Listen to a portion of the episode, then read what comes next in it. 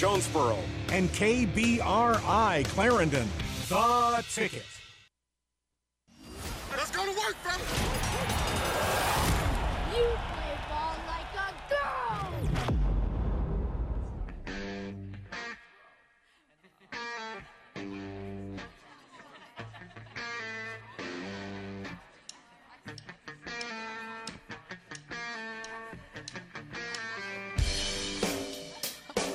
This is the Workday Red Zone on the ticket 95.3 and 970 AM KNEA. Here's your host, Kara Richey.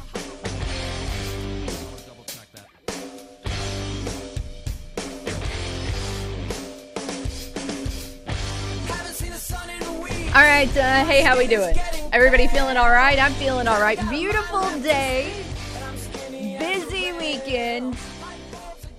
Busy weekend locally, statewide, nationally, you name it. There is all kinds of stuff going on in the sports world. I feel very confident in saying today that two hours will not be enough. There's going to be a lot of things today we don't get to talk about. But uh, hey, we'll make it through. Hopefully, we get to talk to you. And hey, that's all that matters. Thanks for listening today on the Workday Red Zone. We always appreciate you tuning in on the ticket, KNEA 970 AM, along with 95.3, 96.9, and 104.1 at KBRI. We're streaming online at 953theticket.com. And in addition to that, you can take us with you on the go. What you do there is you download the TuneIn app, search for KNEA, and you're going to be all set. If you want to shout at us, very easy to do. You can just call us 870-930-3776. You can also interact with us on social media, facebook.com slash 953 the ticket, and on Twitter at Kara underscore Richey, or by using the hashtag WDRZ. I'm Kara. I'm joined in studio by producer Cade Carlton. Good afternoon. And as mentioned, it's almost one of those days where it's like it's it's too much. Yeah. We've got, of course, obviously, a lot of football to talk about, and that is at every single level. We've got high school football in Northeast Arkansas today. We've got A State football at Centennial Bank Stadium tomorrow. We've got NFL football coming up. Of course, you could have heard the Cowboys right here on the ticket last night.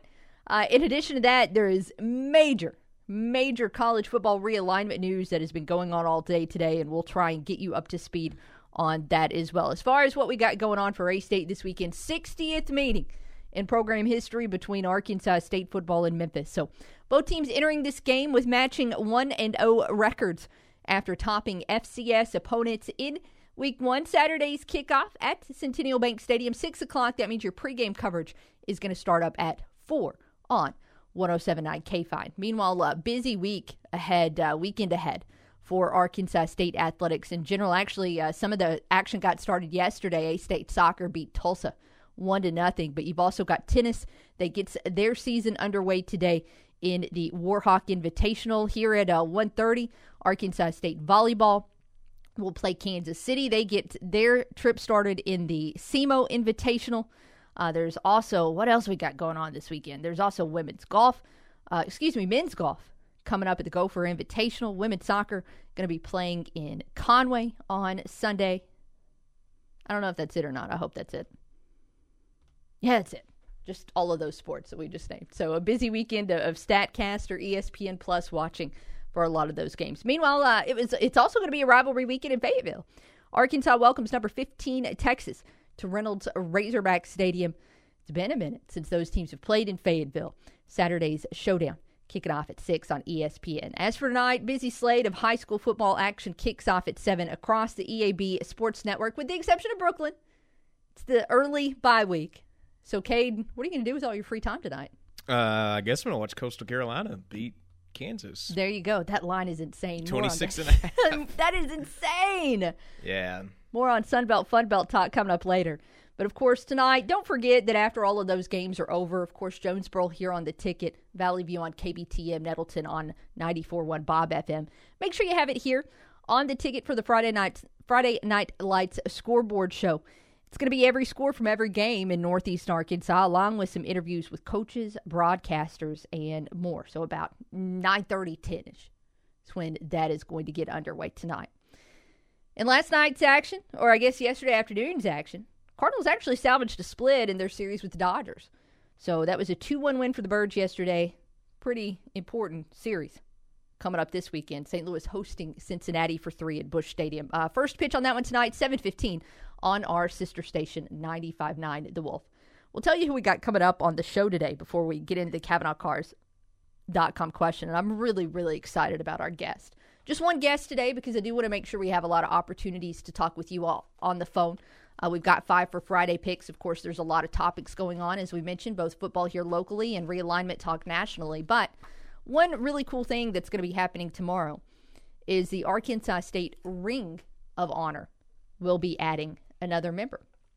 Now, sometimes I think just there's a little bit of confusion in the Hall of Honor and the Ring of Honor. The Hall of Honor is open to all Arkansas State lettermen.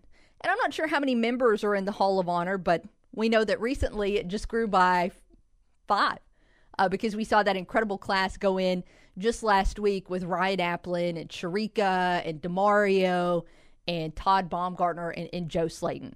So that's that's the Hall of Honor, and it's it's a big deal.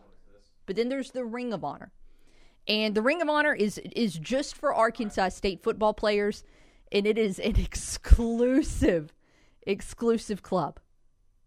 Fifteen members in the Ring of Honor all day, and we get to talk to the newest one today on the show at twelve thirty. That's Jerry Muckensturm.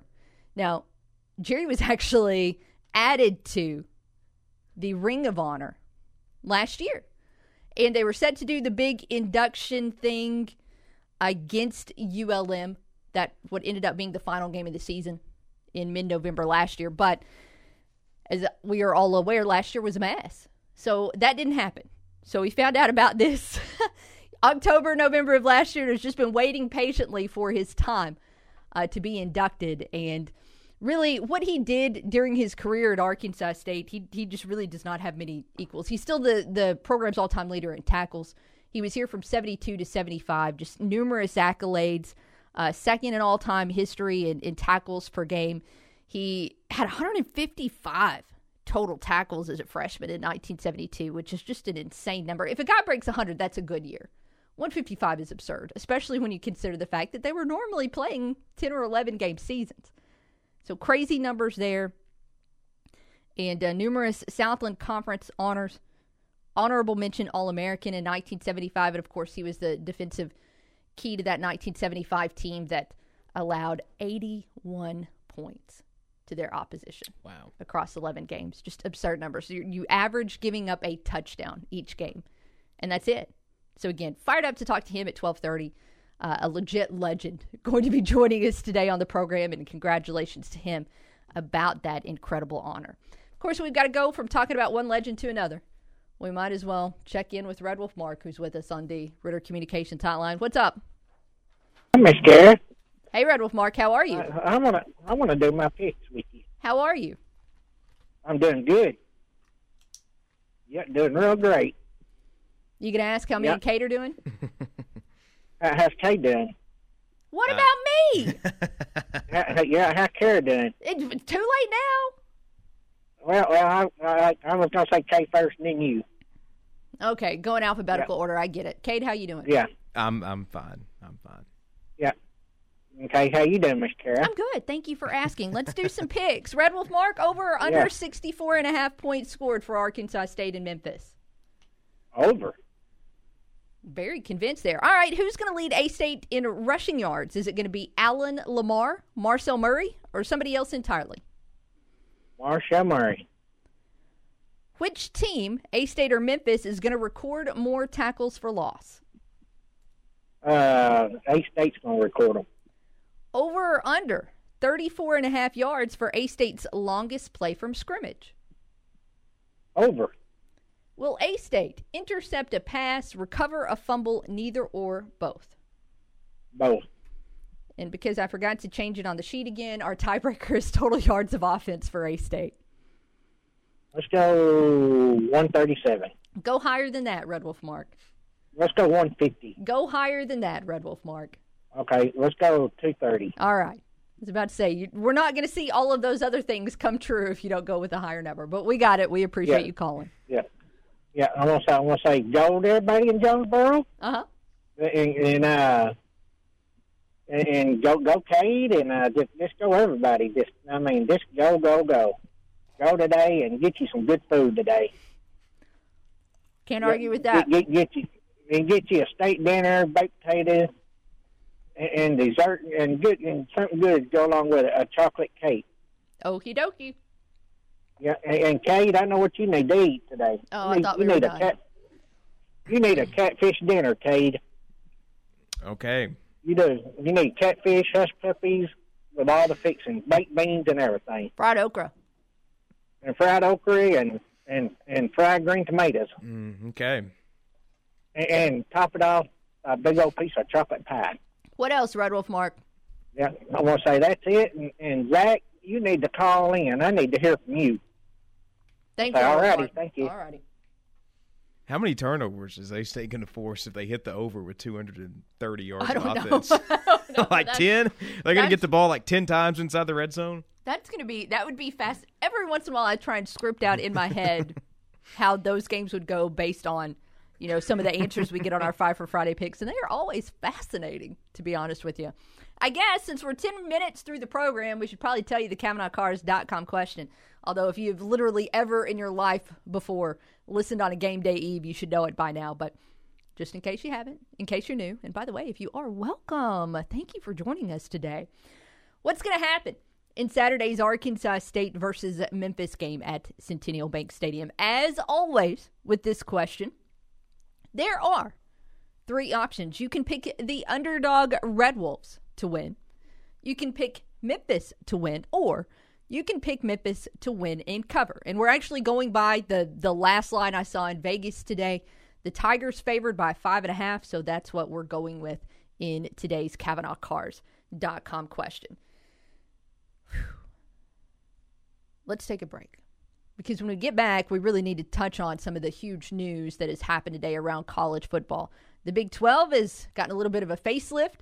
So now what? For the AAC, the Sun Belt, and all the other schools, all the other conferences around the country. We'll see what we can find out when we return. Keep it with us on the ticket. Northeast Arkansas sports station is 95.3 The Ticket. Hey, I'm David Daly, and you can come join me live this Saturday from 11 till 1 at Local Tire and Wheel, where $30 is all you need to kick off this big game day on the tires you need and the wheels you want at Local Tire and Wheel. That's this Saturday at Local Tire and Wheel, 1518 South Caraway in Jonesboro, right across the street from Burger King. And you can check them out online as well at localtireandwheel.com.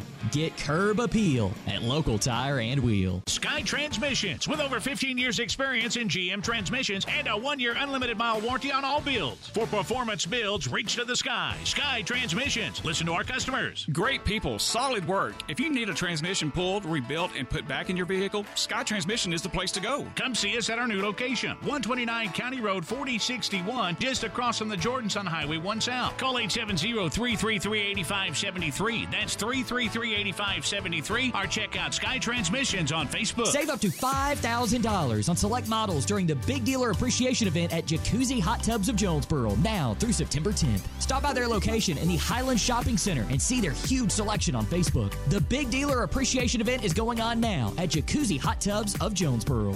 When you bank at First Security, you're choosing better for yourself and fellow Arkansans. Better service from friendly professionals who really invest in your goals. Better solutions with convenient tools and smart resources. And better support for the things that matter to you, as well as the communities that matter to us all. Because finding your better at First Security makes Arkansas better too. First Security. Bank better. Member FDIC. It's John G for George Kell Motors in Newport. Have you ever been to a car dealership and a salesperson chases you around like you stole something? At George Kell Motors, we won't chase you around or lie in front of your car to make you stop. But we will try to do everything we can to make you comfortable and enjoy your shopping experience.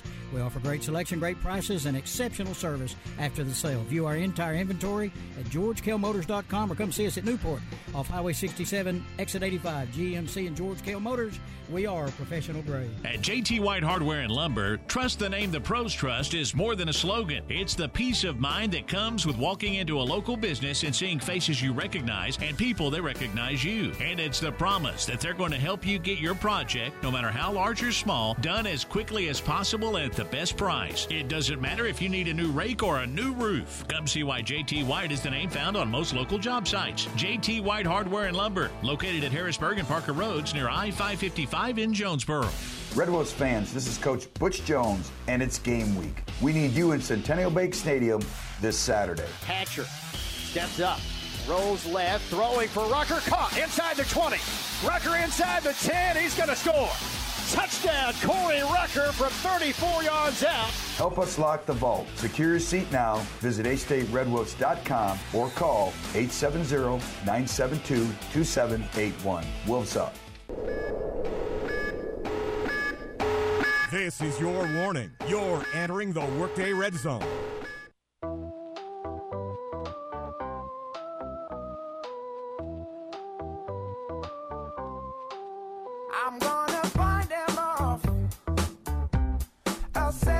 All right, welcome back, friends. Good spirits, I think, here in the KNEA studio. Just knowing what's ahead this weekend, all the fun things we've got to talk about over the next hour and 45, which, uh, by the way, again includes a conversation in 15 minutes with Jerry Muckensturm, all timer, Ring of Honor inductee for Arkansas State football. Really looking forward to that chat. Our question of the day for you What happens in Saturday's game? It's Centennial Bank Stadium. A State wins, Memphis wins, Memphis wins and covers. That is the question. Right now, a bunch of you homers going with A State winning.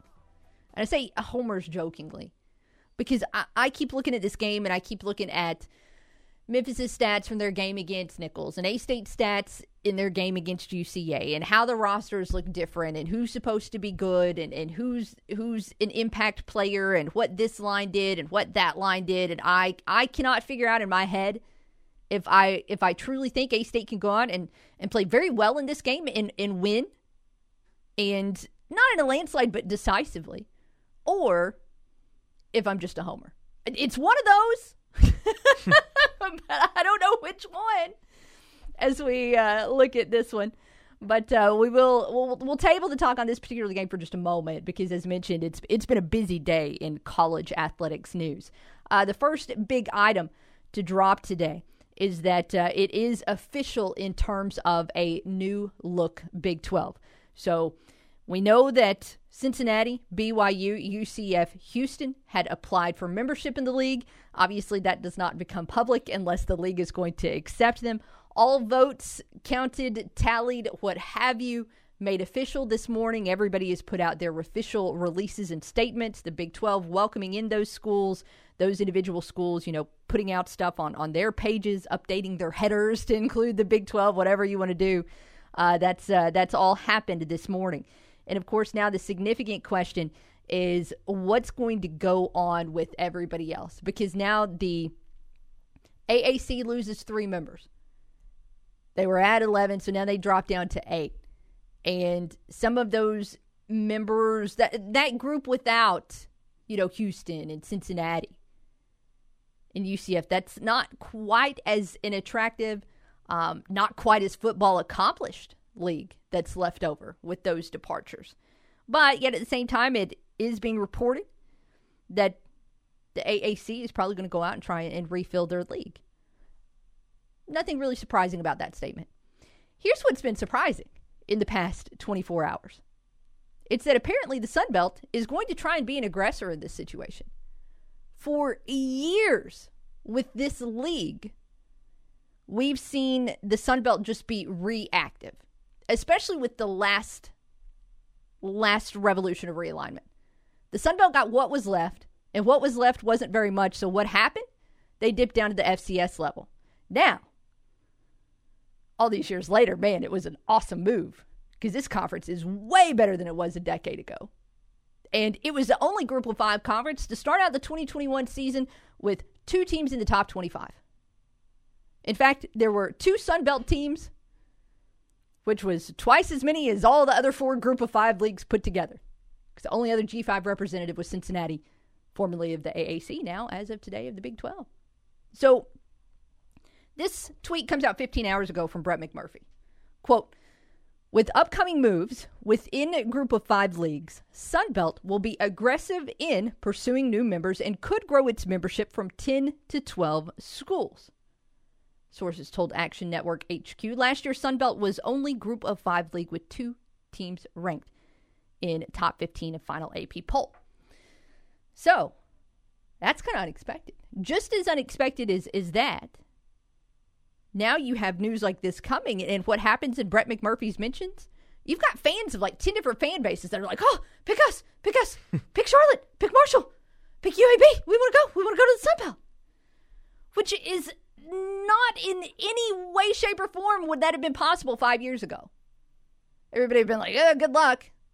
Get ready to welcome in Eastern Kentucky. But the landscape has changed, and it has changed very, very quickly. And perception means so much in college athletics. And right now, the Sun Belt has a really good perception. We don't know if this year is going to be able to replicate last year's college football success. Coastal Carolina is not going to get tested through until halfway through the season. They're favored by 26 and a half points tonight over Kansas. After that, they've got games on the schedule like like UMass and Buffalo, and then they open conference play with ULM. Coastal Carolina can actually be terrible, and we won't know till October. Yeah.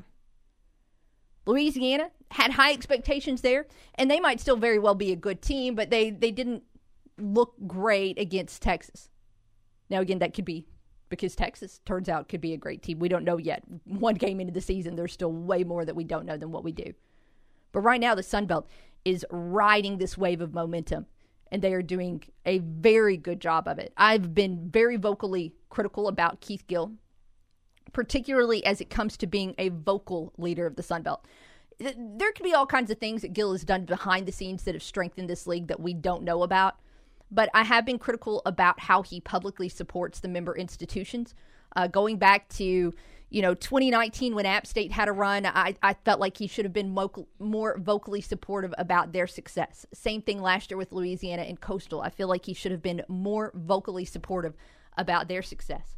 But he's ready to go. He's ready to go for conference realignment. Keith Gill's out here putting out statements saying, quote, the Sun Belt Conference could not have positioned itself better for this moment as the landscape shifts across conferences.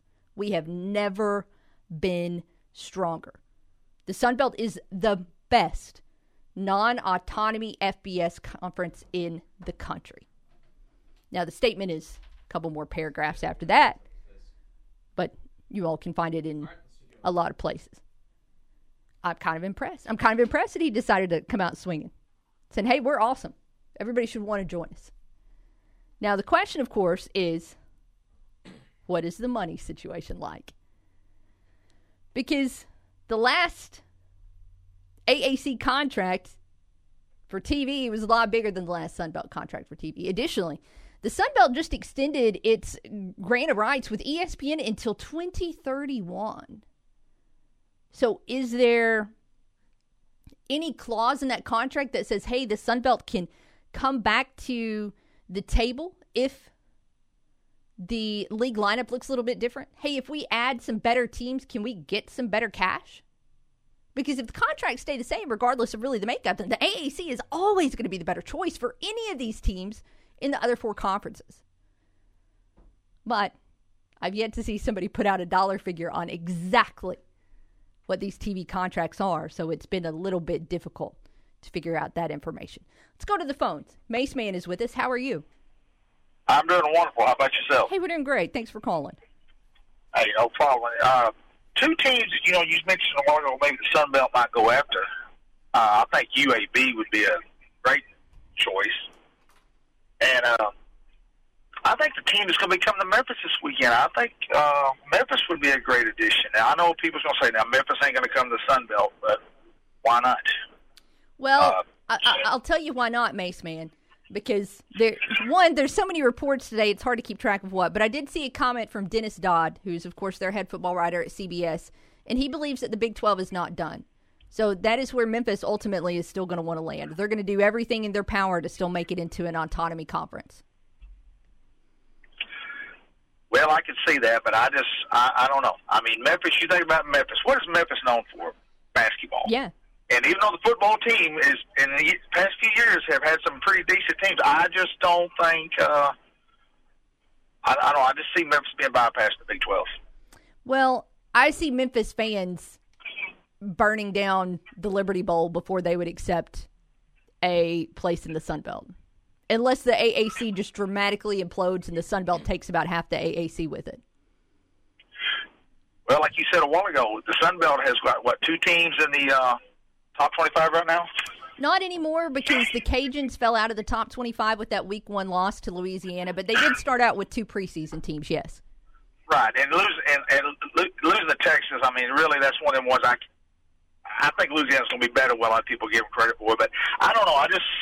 I just, I think Memphis. I don't know. I keep seeing one Big Twelve, and geographically, I think it'd be a good move for them. I mean, financially, I don't know, but then again, the way college football is, uh, the Sun Belt, I think right now, football is more of a stable conference than ACC. Well, right now it still has right now it still has all the members it had last week, so you you definitely get the uh, stability part of it, right? No doubt. Exactly. And I'll tell you what, I think this weekend's going to be a great game, but I think Arkansas State's going to win by a very close margin. Okay. Uh, they got they got to control both lines of scrimmage. Yeah, yeah. That's gonna if they're gonna be able to to stop Memphis running the ball, no doubt. Exactly. Well, listen, you guys have a great weekend, and uh, go Red Wolves, go Hogs. Mace man, you want to make any picks or anything while we got you on the phone? Man, I can, I'd love to, but I'm kind of running short of time. I just want to get that out there. And you, everybody have a good weekend. Hey, and remember, tomorrow is a very special day in American history. Let's remember those who sac- gave the ultimate sacrifice for our country. Thank you, Mace man. Have a good one. You too. So he's taking A State by a little bit. So I guess he's thinking more of a Gus Malzahn score than a Hugh Freeze score. Yeah. Which I mean, that's in my mind. That's kind of how I I have it as well. I mean, I'd love a Hugh Freeze score. We would all take a Hugh Freeze score, but that is just um, forty-seven to three is not really a score tomorrow. I can wrap my head around, and that's that's for either side. I just really can't uh, can't see that possibly being the case. Uh, apologies to Zach here, as we're not going to be able to hop on the phones right now because we do need to hit pause in a moment, as we've got to check in with Jerry Muckensturm at twelve thirty and uh, do want to stay as close to possible on that. But quick pick here at the CavenaughCars.com question before we go to break. Right now, 57% of you taking A State for the win. Does mean, of course, 43% of you rolling with the Tigers. We'll look more on how that breaks down coming up later, but uh, excited. Excited for our next guest, an all timer at Arkansas State, Jerry Muckensturm, Ring of Honor inductee, will be with us next. Keep it with us on the ticket. The Ritter Communications Hotline is open now on Northeast Arkansas Sports Station. Call 930 3776. Hatcher off the play action. Going deep right side, looking for Rucker again, and it's caught for another score. Corey Rucker with his third touchdown catch of the night, and Layne Hatcher is on fire. After their week one win, Butch Jones and the Red Wolves try to move to 2 0 Saturday as they host the Memphis Tigers. And you can hear it all on your home for A State football 1079 KFIN. Coverage begins Saturday at 4 with the Mid South Ford Dealers Tailgate Show. That's followed by the Centennial Bank pregame show at 5 and kickoff at 6. And stay tuned after the game for Wolf House, presented by Baird Auto Group, live from the Embassy Suites Jonesboro. A State football is sponsored in part by Bill's Cost Plus, Jim's Pawn Shop, Angie Gallagher of United Country Scenic Rivers Realty, George Kell Motors, More Air Conditioning, Calmer Solutions, Gazaway Ace, Max Prairie Wings, J Towns Grill, Collision Repair, and Stanley Woodard Law Firm. Your wedding deserves a beautiful classic venue to spotlight your love story. Kingsman Estate is the perfect and newest venue in Northeast Arkansas. A lush, rolling estate with a pond, island, gazebo, and Victorian inspired home where you can dance the night away and dream of your wedding day for years to come.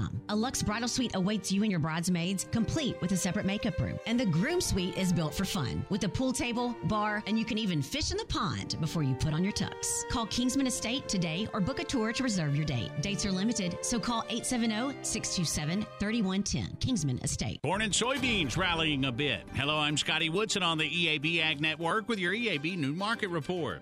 September corn at 496 and a quarter up a quarter with December corn at 510 and three quarters up three quarters. September soybeans at 1259 up a quarter with November soybeans at 1282 and a quarter up 11 and three quarters. September wheat at 673 and a quarter down eight and a quarter with December wheat at 687 and a quarter down five.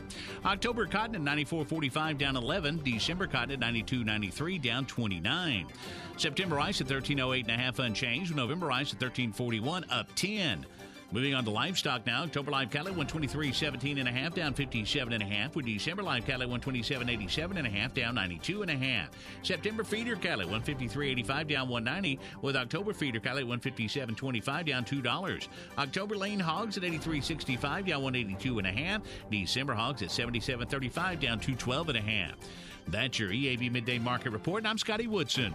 Have a great day. I'm Staff Sergeant Mark Anthony I'm Madrid. Staff Sergeant Samantha Cowell. I'm Staff Sergeant I am Alex Staff Stevens. Sergeant William Lewis, and I am proud to defend my family and our nation. The Air Force Reserve is part of the story of this great nation. I'm grateful that I have a chance to wear the uniform of the heroes that went before me. I'm proud to be part of a team that helps make a difference in the world. Every day, men and women from communities across this nation serve as reserve citizen airmen. Even as technology evolves and changes, our commitment to defend and protect this nation remains steadfast. We celebrate those who have served and those who are proudly serving. We celebrate our proud history and look towards an exciting and uniting future. Our mission is to fly, fight, and win in air, space, and cyberspace. And I'm proud to be a member. And I'm proud to serve in the United And States. And I am proud to protect our country. Proud to serve in the U.S. Air Force Reserve. Turn it up and annoy your coworkers who wear the wrong colors. Back to the Workday Red Zone. Here's Kara Richey.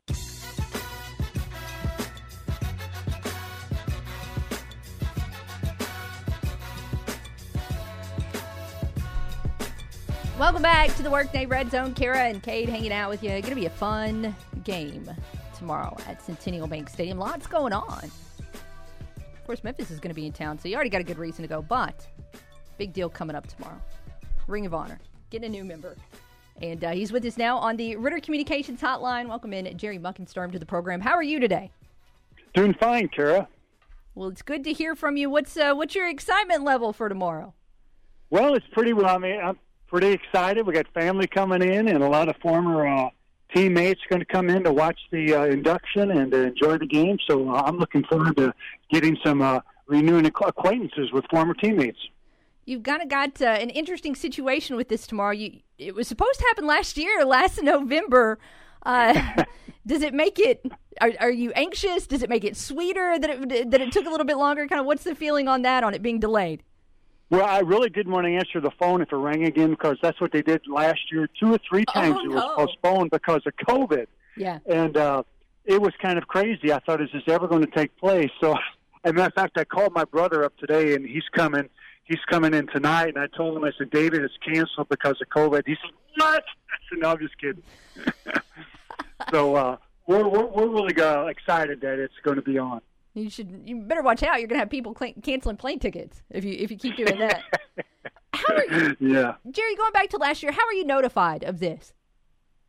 Well, last year, la- last year, Carlos McKay. Well, matter of fact, we were in our, our home. Tam and I were at home, and uh, Robert Spears and Carlos, the assistant athletic director, came to over to the house. It was kind of surprising, thinking, you know, what are they doing here? And and they just said, you've been voted to be inducted into the Ring of Honor. And my jaw just went straight to the ground. And he said, "What are you talking about?" And they explained it, and uh, we were just uh, taken by surprise. And Pam and myself were both excited and humbled at the fact that uh, we were inducted. And and then through the process of you know canceling it over and over, I think finally we're going to have it take place uh, tomorrow night. Once you kind of uh, the initial shock wore off, what what was the reaction? What was the thought about this honor? Well, it's uh, it's it's it's a big honor. I think it's one of the biggest honors you can receive as a as, as a football player, and and to me, it just as I said to uh, Brad the other day that it's a reminder that whatever accomplishment that you may receive in a team sport, that it's not because of you as an individual only.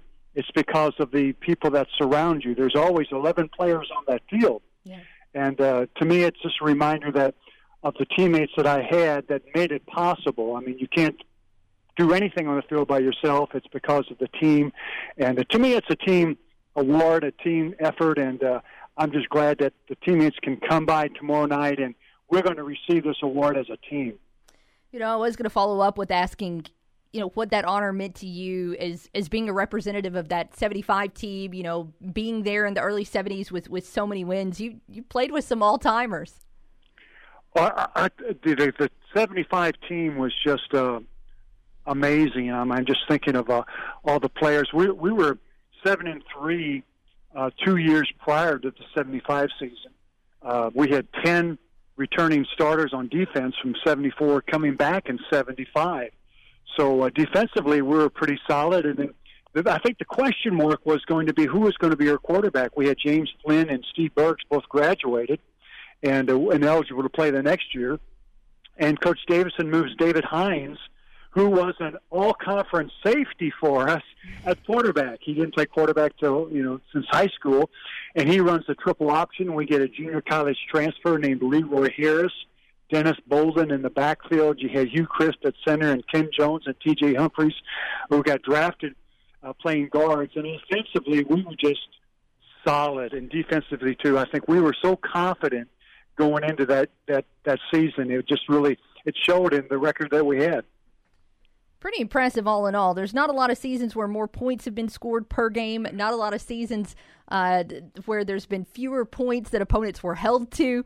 Other than that year, just uh, an incredible year overall. Looking back on your career, just in general, as we talk here with Jerry Muckensturm, you came in in 1972 as a freshman, and not a great year in terms of, of win loss record, but a great year for you personally with 155 tackles. What stands out about that season?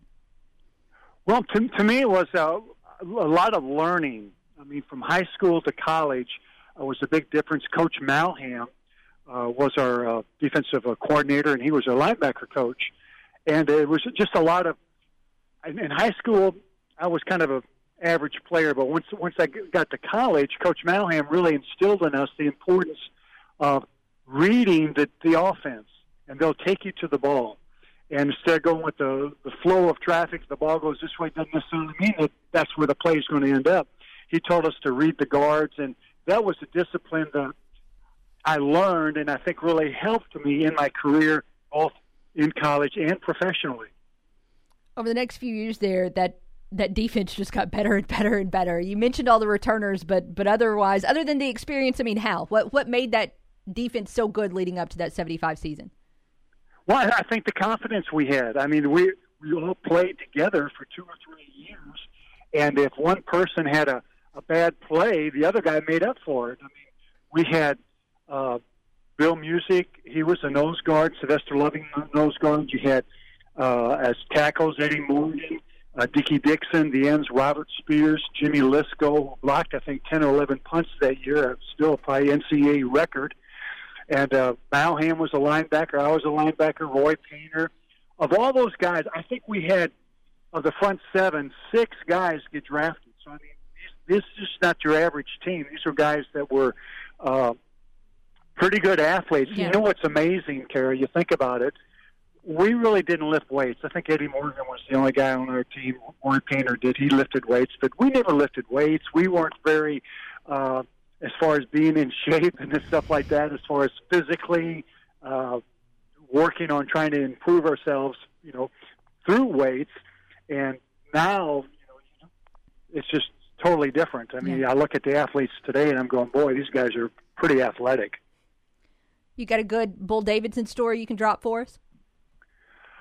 Uh, I, I guess that Cincinnati game. I'm thinking of a Cincinnati game where it was um, we were it was raining, and uh, it was uh, Ducks were even on the field that game, and Cincinnati was a pretty good Division One football team, and I think we may have been down at halftime, and the the team was pretty confident that we were going to come back, and I think he was kind of like, oh, "Come on, we, you know, we got to we got to do something here," and we just kind of said, "Don't worry, coach, we got it. We'll take care of it." So, uh, Coach Davidson was a, a disciplinarian. He was a guy that everybody respected and looked up to, and just was a hard nosed football coach. You know, you, you talk about football coaches. You got your old school coaches, which they couldn't do what they did to us back today. It's, it's a lot different. The athletes a lot different, but uh, I think maybe the athletes are better, but they may not be as tough as we were because of the coaches. Not only that, the, the three a days has got to be about as much mental as physical as well.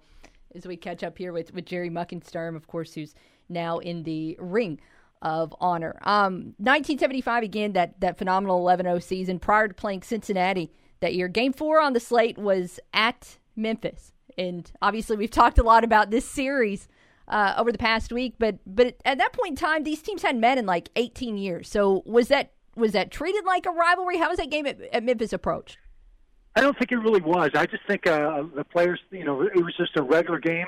I'm from Illinois. I think people that were down here from Jonesboro, you know, Memphis being that an hour away, maybe had more into it as far as thinking it was a rivalry. But far as myself, I, I didn't think it that way, and I don't think a lot of other players did, unless you're from that area. Memphis, you wanted to beat them, and going to you know Arkansas State, it was. uh it was a game that I think we were supposed to lose. Everybody thought we were going to lose. Memphis, two weeks prior to playing us, they beat Auburn. Auburn was in the top ten at that time, and uh, I think everybody thought this was going to be a just a, a cakewalk as far as playing Arkansas State. Who were they? And and we we somewhat dominated the game. It was you know what I don't think it was very close. it was uh no, it wasn't. Not very many games that season were. So you know, it's, it's it's it's amazing. You know, you think about it. One thing I regret, I guess, for all, was that uh, it was the season and that was it. There was no bowl game. There was nothing for us to maybe show that you know we're we're up there competitively with the other schools there in Division One, and this is our first year in Division One, seventy five. So uh, the sen- the season kind of abruptly ended there. The last game against Louisiana Tech and uh, we didn't get to play any bowl game, which I think I wish we would have. We're just going to have to print some 1975 national championship shirts. If if UCF can do it, everybody else can too. Yeah, that's right. Well, you know there were two undefeated teams that year. Both were ASU. You had Arizona State; they were undefeated, 11 and 0, and Arkansas State was 11 and 0 too. So a shared title between the ASUs yeah, in 75. Go. There you go. That works out. Jerry Muckensturm here with us on the Ritter Communications Hotline. Of course, uh, the game is different, obviously, than it, than it was in '75. There's so many different ways on how they police defenders now. Uh, does it does it make you cringe? Do you are you able to still sit down and, and, and watch the games these days? How do you size up defenses in 2021? Well, you know, it, it took me a long time. Once you know, I got out of this, quit playing professionally. Um, I never could really enjoy a game just to enjoy the game. I always watched my position. I mean, I just you just that's kind of geared into your brain. You're sure. thinking that I was always keyed on, like I was playing linebacker myself. You know, I, like I was out there. How would I react? Now I don't do that anymore. It used to be where I was always reading the guards, reading the tackles, knew what was I was going to do, and I really couldn't enjoy the game because I was thinking reacting defensively. So it's changed a lot. I think you know the the, the players are bigger, they're stronger, they're faster.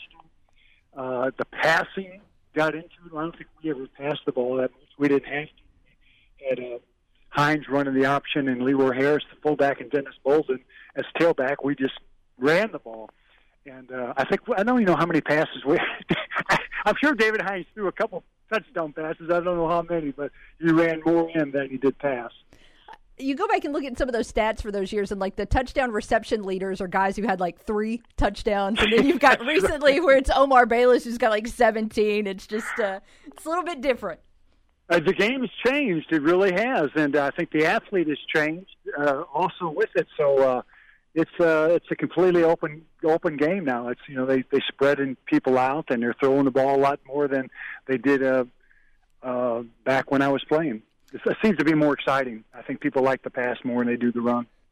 I'm I'm kind of in that camp, but but that's Yep. all right. Uh, after, of course, the incredible career at Arkansas State, it was uh, the 1976 draft, and then a career there with the Chicago Bears. How much are you still keeping tabs on the Bears these days? I kind of watch them a little bit. They got like a homecoming once a year. We we tend to go to and get to see some uh, former teammates and uh, get to enjoy a game. So uh, I keep up with them. Uh, uh, you know, they're kind of uh, down a little bit. They got Justin Fields as quarterback, so it'd be interesting to see how they do this year. Uh, I think the head coach is kind of on the block there as far as uh, uh, he he needs to have a good season. So tell us what we're going to see tomorrow. Is there going to be like a, an unveiling of, of the plaque? Uh, what what's going to happen during the game? Well, they're going to do something. This is going to be during the, uh, I think, the end of the first quarter. there uh, they have reserved for us this the deck.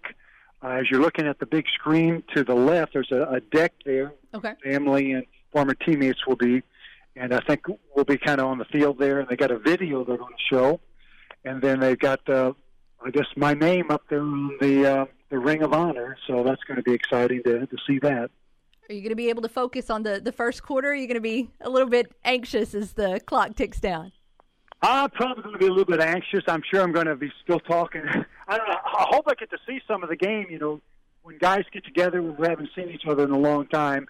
Uh, there, there's some guys I haven't seen in 20 years that uh, you know we're going to be talking, and we're going to be talking about how good we were back then and everything. So I'm sure the stories will get stretched, and uh, uh, you know, we'll, we'll show each other we're a lot better than we really were as, as the years go by. All right. Well, if somebody ends up having, you know, a uh, 75 tackle game uh, that uh, none of us have heard about, we're going to need to hear. We're going to need to hear those stories since it seems like those are the stories that are going to happen tomorrow. But uh, but in the meantime, Jerry, we really enjoyed the conversation today. I, I hope tomorrow is an incredible day for you and your family and your teammates, and we really appreciate the time. Kara, thank you so much.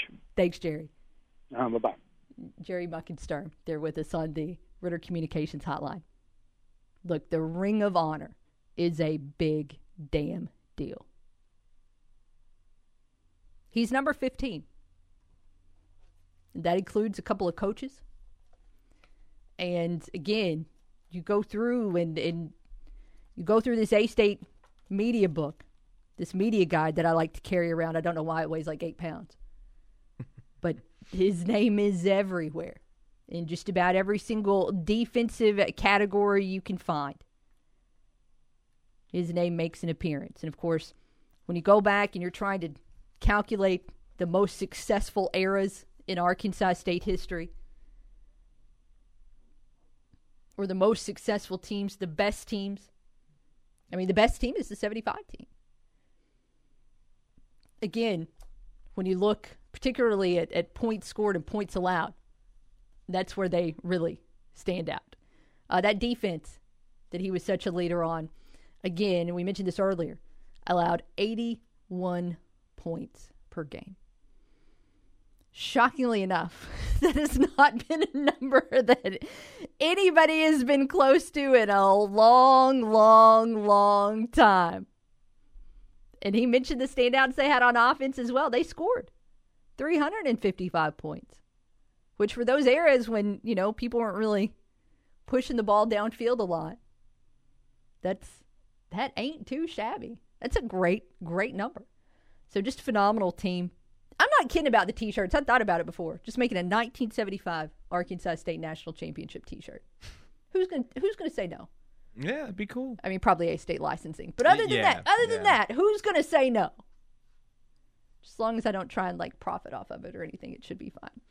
Uh, great conversation. Thank you again, Jerry. Uh, again, tomorrow's going to be phenomenal. I love, by the way, one more mention of this. If you had, if you didn't notice this in game one, or you weren't able to make it out in game one, they uh, they spruced up the signage for the Ring of Honor. As I think everybody is aware, uh, A State's primary colors of scarlet and black they get a little bleached out with the sun over time. So the Ring of Honor signs that were up last year were a, a little bit faded. You know, they had uh, basically the player's name, and then I think their number was kind of uh, written in outline, maybe in in white, and it was in a red diamond, and the red had gotten kind of faded. So they spruced all of those up this year, replaced all of them with black signage with red lettering and numbers. Looks phenomenal. And uh, make sure you look up there tomorrow because there's going to be a new name up there. So pretty cool stuff. Let's hit pause. We'll be back in a moment. We'll wrap up this hour with some open phone lines here on the ticket. When she's not watching sports, she's talking about sports. And when she's not talking sports, she's tweeting about it. All right, boys, how do I tweet on this thing? It's Kara Richey on the Workday Red Zone. I'm Dan Patrick, and this is Above the Noise. It wasn't going to be easy to live up to the hype with the season opener of the Cowboys and the Buccaneers. But that game between the league's highest profile team, the Cowboys, and the highest profile player, Tom Brady, exceeded expectations. The Bucs winning in a thriller. Tom Brady and Dak Prescott put on a show. Brady had the ball last, and that's all that mattered because this is a movie we've seen many times before. Under two minutes ago, Brady leads Tampa to the game winning field goal. But you can't tell the story of this game without talking about Prescott. In his first game back from a devastating ankle injury, he threw for over 400 yards and three touchdowns. Dallas has to feel pretty good despite losing. Meanwhile, the defending champs apparently aren't going to act their ages. Brady was great, and his main weapons were veterans Rob Gronkowski and Antonio Brown. What a start to the season. Not sure the rest of week one matchups can live up to that game, but I'm certainly looking forward to watching them try. I'm Dan Patrick, and this is Above the Noise. Last year, there was a victim of identity theft. Every three seconds, a criminal could be spending your money, applying for loans in your name, damaging your credit, even selling your personal information on the dark web. Unfortunately, you could miss certain threats to your identity by just checking bank statements and monitoring your credit. The solution? Lifelock Identity Theft Protection. Lifelock sees certain threats you might miss if you're just monitoring your credit and alerts you if they find something that could be suspicious. Plus, if you become a victim of identity theft, a U.S. based identity restoration specialist is dedicated to your case and will work to fix it from start to finish. No one can prevent all identity theft or monitor all transactions at all businesses, but Lifelock by Norton can help protect your personal information so you can keep what's yours. Save up to 25% off your first year. Call 1 800 Lifelock or go to lifelock.com. Use the promo code Patrick. That's lifelock.com, promo code Patrick for up to 25% off. It doesn't come and go at the same pace. That uneven coming and going of money is one of the most important reasons why you'll like doing business with Merchants and Planters Bank in Clarendon. First, open a checking account and you'll be able to keep track of all outgoing money. Second, a savings account. And then, when you're fortunate enough to have more money coming in than going out, you'll want to add that extra to your savings account and collect interest on it.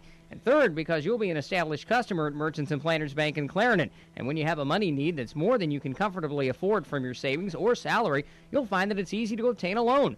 Why not visit Merchants and Planters Bank today and open both your checking and savings accounts? You'll find you're going in the right financial direction from then on. Merchants and Planters Bank in Clarendon, member FDIC. The Amazon's rainforest is being cut down so fast that by 2030, 55% of it could be completely wiped out. The Earth's forests can't speak up when they need help, but we can. Be the voice for those who have no voice. Visit worldwildlife.org.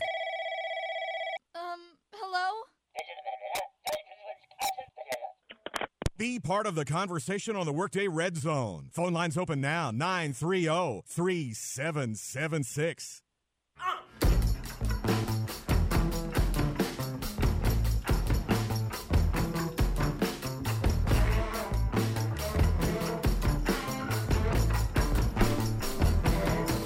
Welcome back to the Workday Red Zone.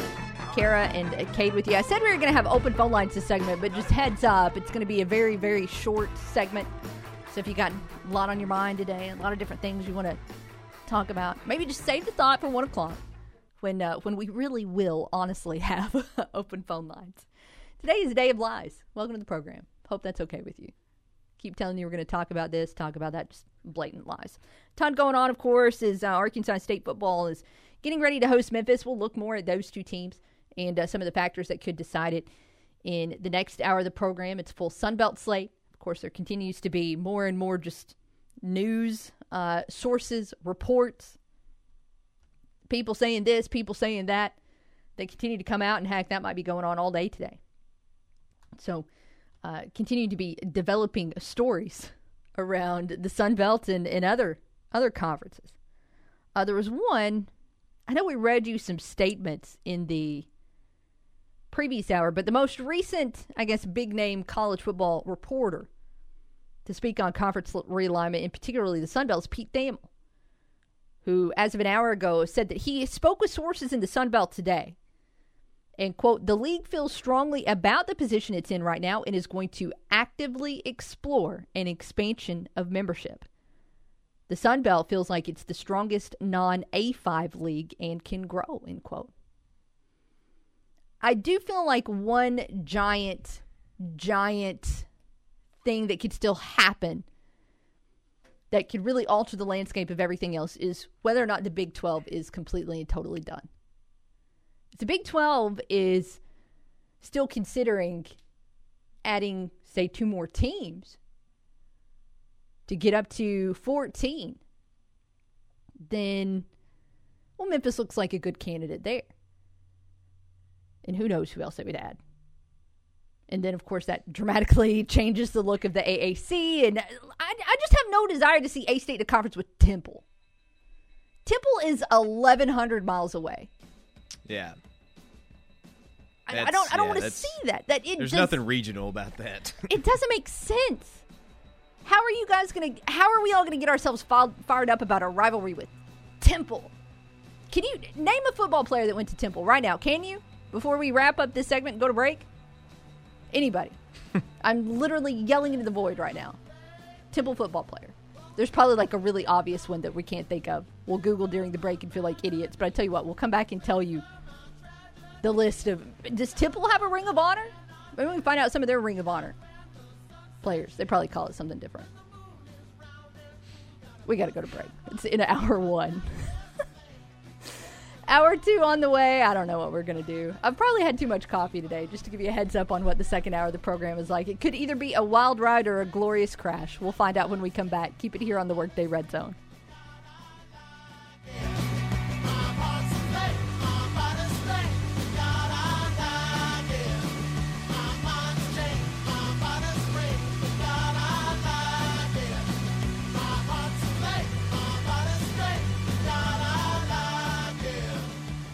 This is Will Oswald with your Friday Ticket Sports Update from KNEA, brought to you by Plaza Tire Service. In college soccer, Aaliyah Williamson's first career goal with 13.29 left in regulation gave Arkansas State a 1-0 win over visiting Tulsa yesterday afternoon. The snap three-match losing streak. Megan McClure recorded her 24th career shutout, saving both shots on goal by the Golden Hurricane.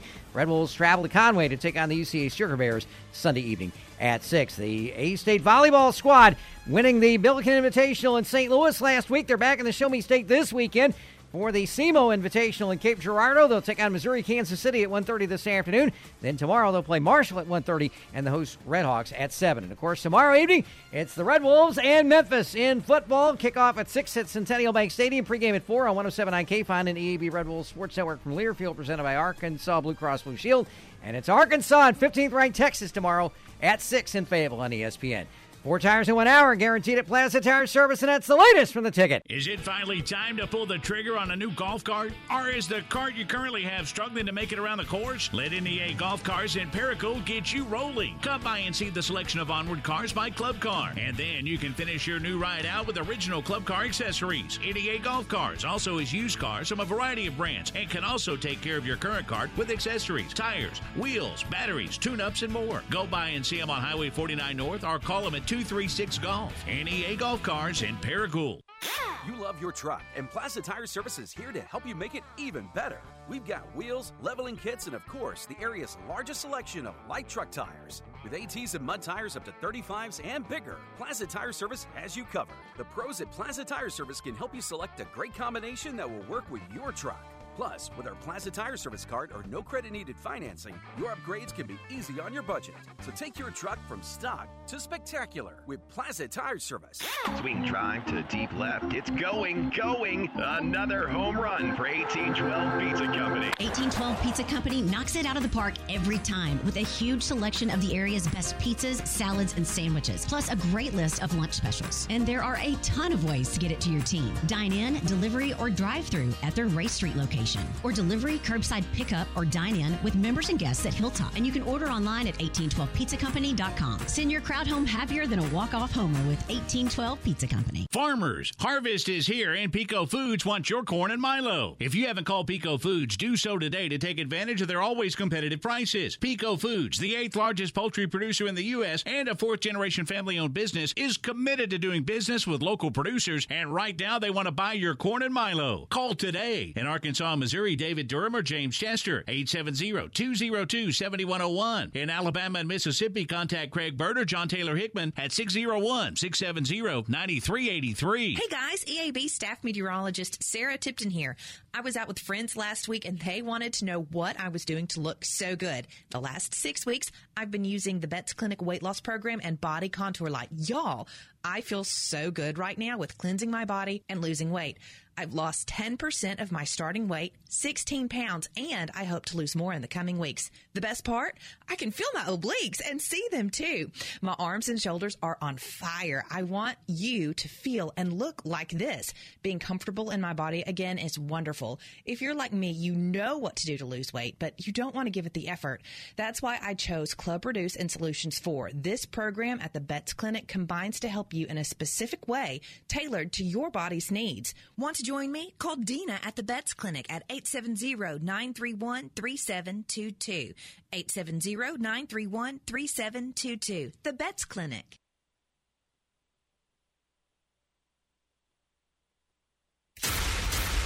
You're listening to KNEA Jonesboro and KBRI Clarendon. The Ticket. Halftime's over, and we're getting back to work. Hour two of the Workday Red Zone begins now. Here's Kara Richey.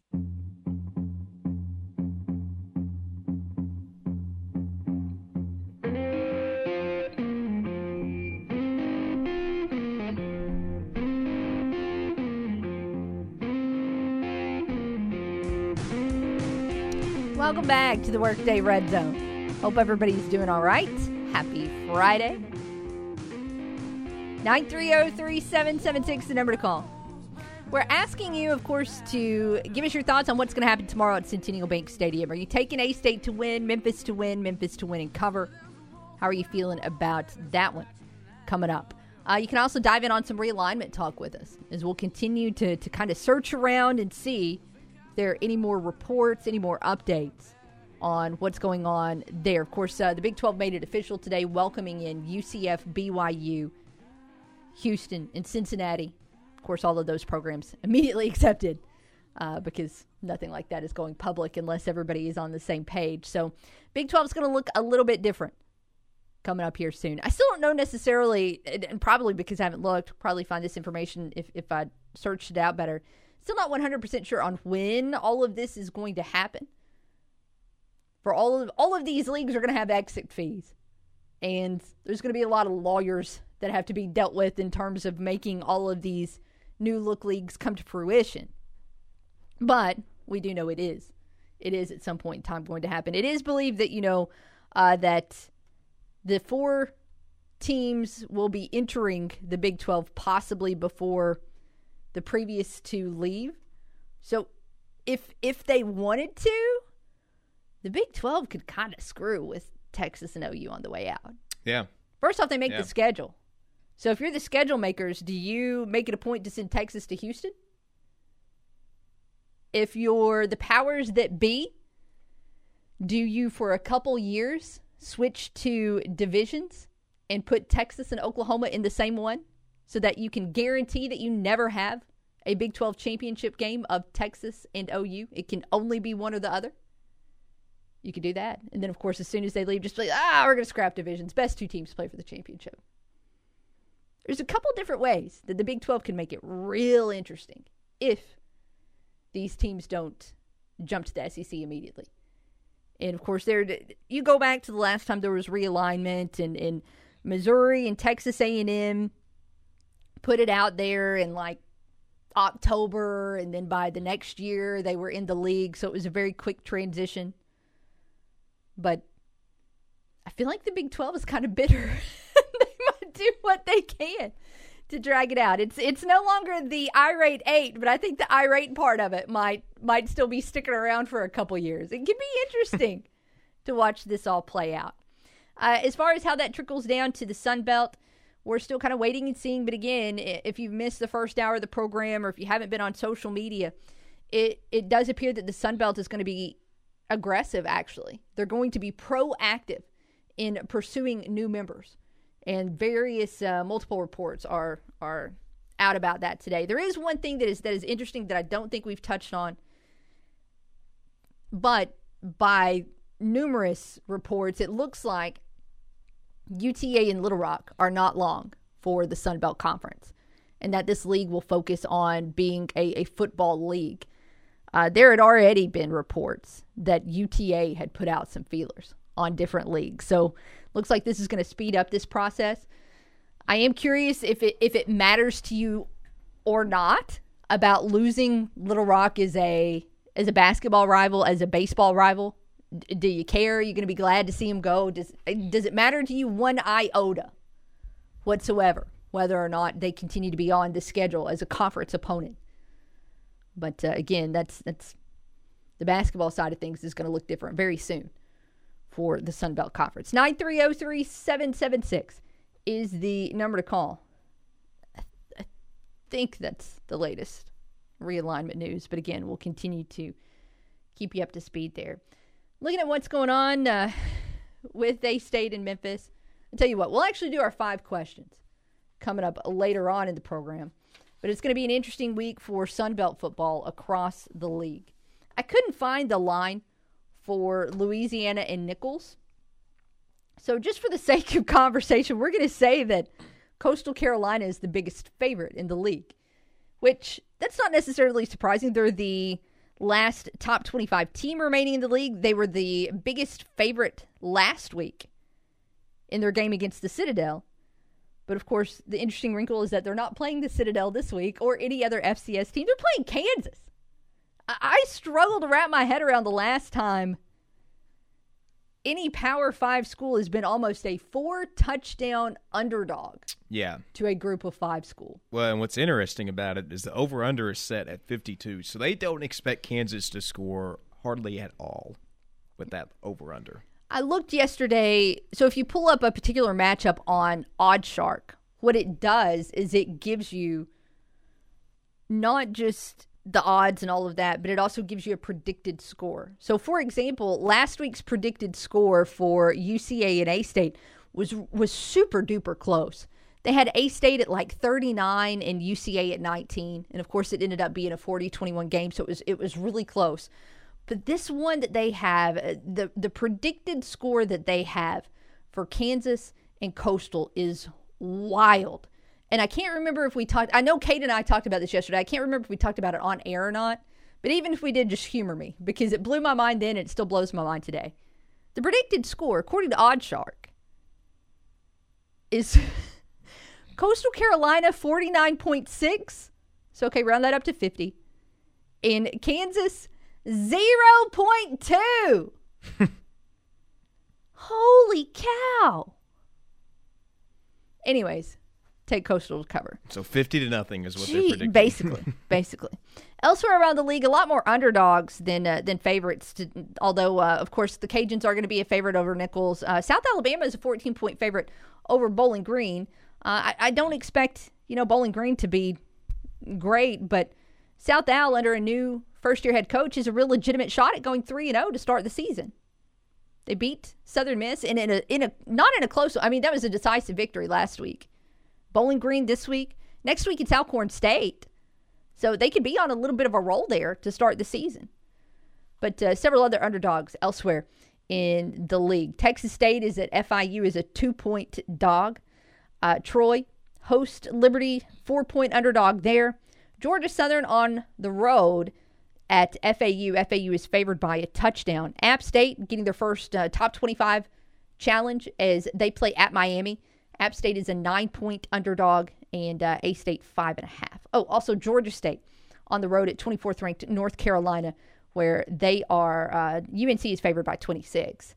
Line might have been closer, but, you know, Georgia State got curb stomped last week Yeah. and did not look good in any way, shape, or form in their game against Army. Again, just to reiterate, Army threw for almost 100 yards. I don't know what they rushed for, probably like 400. I think they had five different players score touch. It was just, it was a butt kicking. It was just an absolute butt kicking. But uh, that's the Sun Belt slate. By the way, Coastal Carolina is actually playing tonight. So if you just want to watch, if you want to watch a team get annihilated, uh, of course it won't be Coastal. It's going to be Coastal doing the annihilating. But that's your Friday night game. Yes. It's, it's just it's just going to be a horrible. I'll watch it. I'll have the TV on, but that's going to be an awful game. Yeah, I was uh I was trying to look for and see if I could find a uh, Lafayette line for tomorrow. I couldn't, but I did find the Bama line for Mercer, and Bama's a 53 and a half point favorite. Wow. That's one of the biggest college football lines I've ever seen. Ever. That's there's going to be teams whose over under is less than how much Alabama is favored. The over under in the game is 60, and Bama's a 53 point favorite. that is wild. That is wild. Uh, Coastal and Kansas kick it off tonight at 6:30 on E ESPN2. There's a couple other games if if you want to keep tabs on stuff. I, I'm not tuning in to watch UTEP at Boise State. That's the late night action tonight. But one that is of interest, if you have the CBS Sports Network, and uh, at eight o'clock, if if Coastal is already beating Kansas by 40 points, you might as well flip it over and watch Utah State. Uh, they are going to be hosting North Dakota, so I, I would expect after beating Washington State last week, you should be able to get past North Dakota. But that's the next challenge for Blake Anderson and Logan Bonner, Brandon Bowling, Justin Rice as well. So you'll be able to watch all those guys tonight if you so choose. Elsewhere on the college football slate, look, it's not quite as exciting as last week. One, because you know last week it's it's the first full week. You've just got so much cool stuff going on. Uh, but then two, there's not really there's not anywhere close to as many top 25 versus top 25 matchups as we saw to open up the season. Uh, the big one, I guess, on the docket when you do look at the slate for tomorrow is Ohio State. They're going to be at home against Oregon. Um, I, you would think that Ohio State kind of learned a couple lessons from that close call last week with Minnesota. Uh, Oregon is, is going to be tough. That's an 11 o'clock kickoff tomorrow. I guess it's your big noon kickoff on Fox is is what that game is. But easily the most intriguing game on the slate. As I'm scrolling through here, trying to find some other games that stand out. Uh, also, Iowa Iowa State is probably the best matchup that is there in that 3:30 window. That's on ABC. What's the ESPN night game? I feel like I'm just scrolling, scrolling, scrolling. Oh, it's duh. It's Texas and Arkansas at six. But other than that, there's um. You got games like Austin Peay at Ole Miss.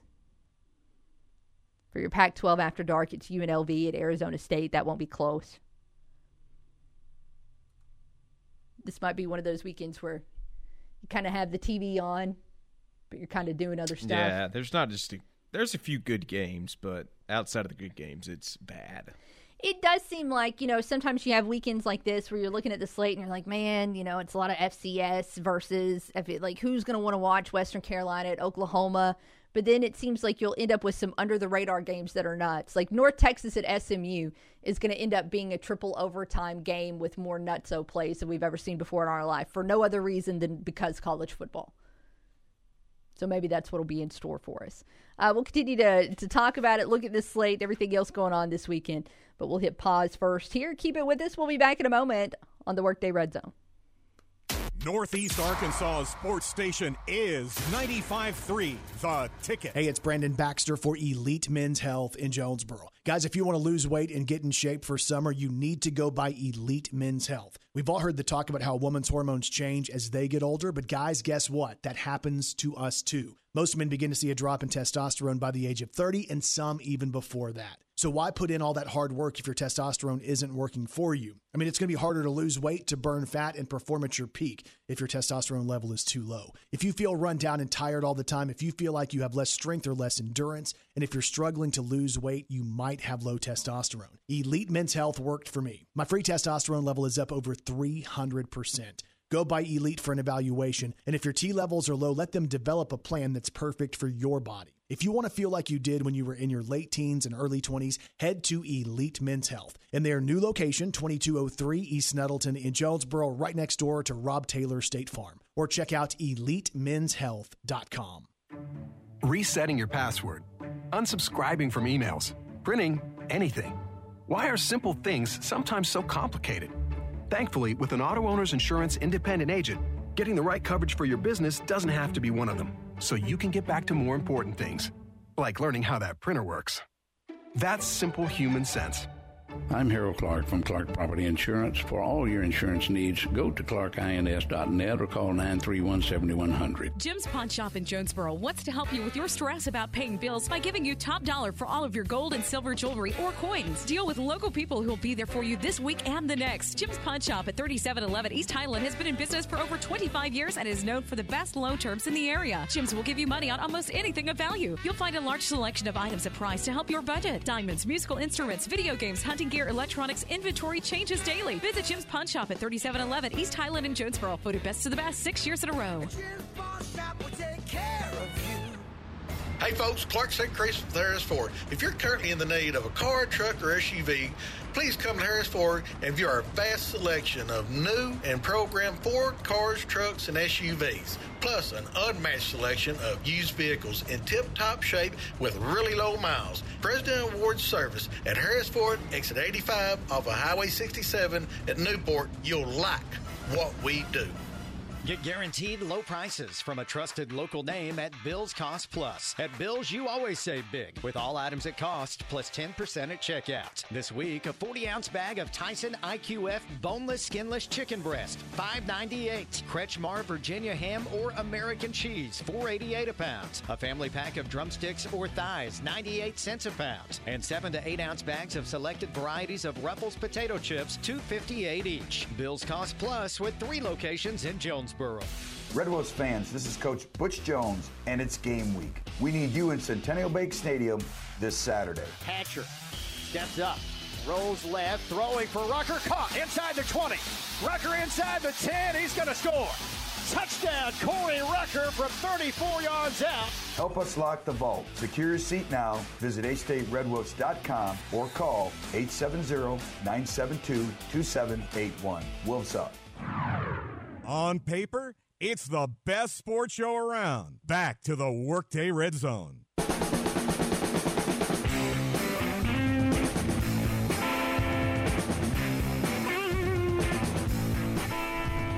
Welcome back to the Workday Red Zone. Kara and Cade hanging out with you. 930-3776, the number to call. So we're asking your, you for your game prediction tomorrow at Centennial Bank Stadium. What's going to happen right now? 60% of you are taking A State to win. And then it's an even balance 20% of you rolling with the Tigers to win, 20% of you rolling with the Tigers to win and cover. As Memphis is favored by five and a half points in this one. Just a heads up uh, hey, we've also got some picks for you today. We've got our five for Friday picks. Apologies, I haven't typed these up and got them online yet, so that's going to be a work in progress. Let's just all cross our fingers that I remember to do this before we leave here today because sometimes that's uh, can be a little bit dicey. Let's go to the phones. Chuck is with us on the Ritter Communications Hotline. Hey, Chuck, how are you? I'm doing good, Kara. How about yourself? Hey, doing great. Thanks for shouting at us. Let's do some picking. All right, uh, let's dive right into it here. Over or under 64 and a half points scored for A State in Memphis. I'm going to say under. Who's going to lead A State in rushing yards? Alan Lamar, Marcel Murray, or somebody else entirely?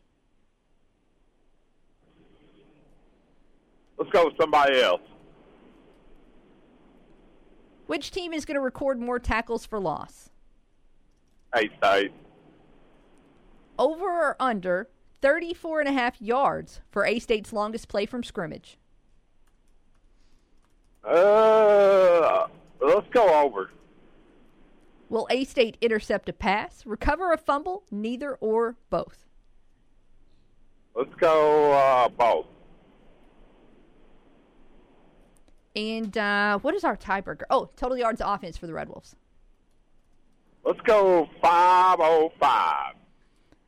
We got it. How you feeling about Buckeyes and uh, Ducks tomorrow? It's going to be a close one, man. We'll see what we got. I mean, to be a close one. It's going to be tough.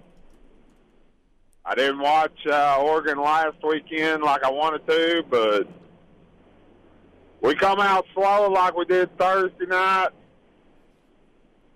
It may be a long day for us. But they're saying their defensive end may not play with his ankle being sprained. We'll see.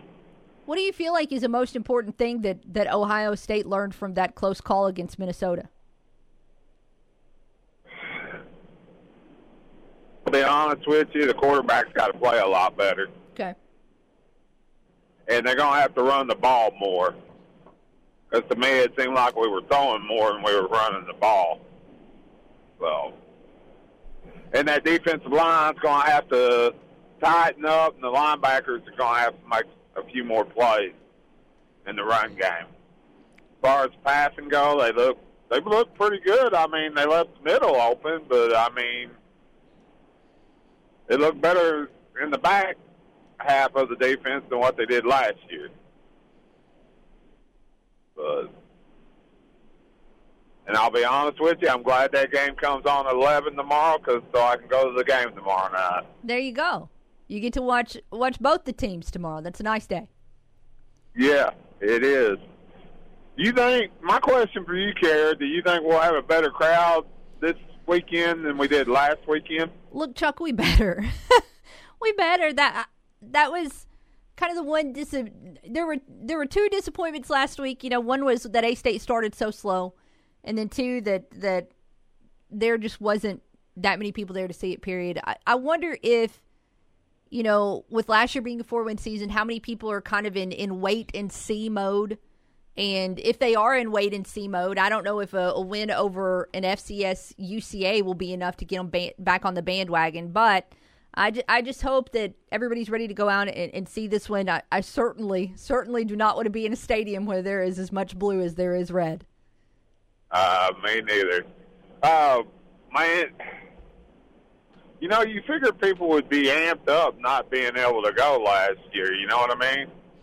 You think, I but I don't know. Sometimes, Chuck, once people get out of the habit of doing things, even for a year, they just don't ever pick that habit back up. Well, was there a good crowd at the tailgating? I mean, I'm pretty sure you done some while you last weekend. I mean, what the crowd looked like there in the tailgate? I felt like it was okay, but I, I kind of stick to the, the same areas. I'm a creature of habit, so I don't I, I don't uh, go by the baseball field. I don't go by the pines or anything like that. I kind of stick to the main tailgate areas. Um, so I didn't do a do a deep investigation of how many folks were out and about.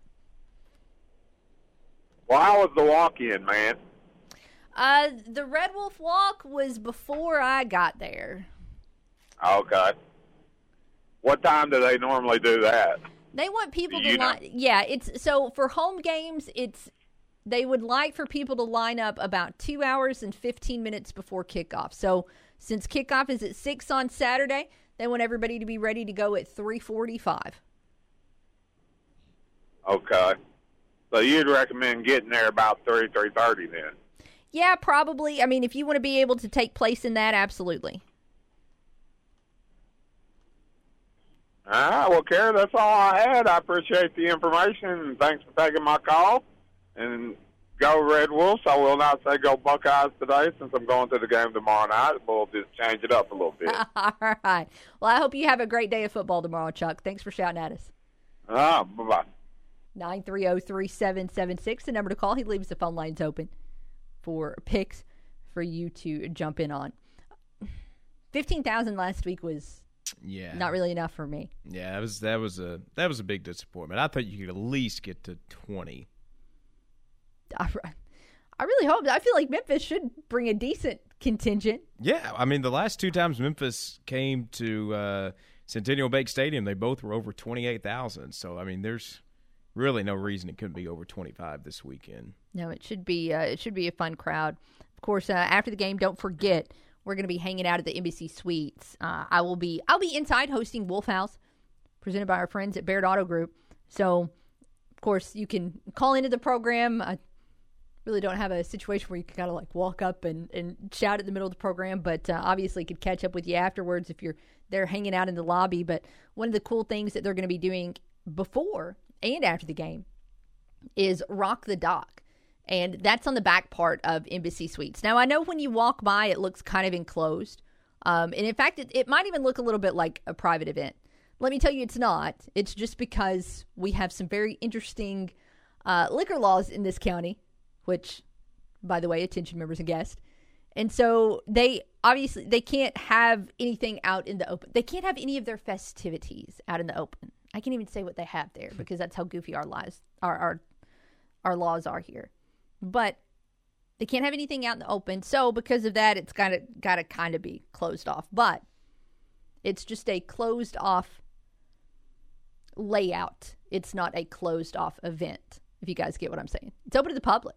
So when you're walking uh, to the Red Wolf Walk, make plenty of time there on your stop so you can peek in there real quick. When you're walking back from the stadium to your car, if you're parked, say around the the top, stick your head in, peek in. It's gonna be a good good spot. Good spot for some after game festivities. I think the Arkansas brothers are playing. I'm not sure if that's before the game or after the game, but I love those guys. They're fantastic. So that's definitely going to give it a, a really hopping vibe when those guys are out there. 930 3776, again, is the number to call. Can't decide if I want to talk baseball or not. I feel like every time we do, it's bad. We haven't talked a lot of baseball in the past two days, and what's happened? The Cardinals have won.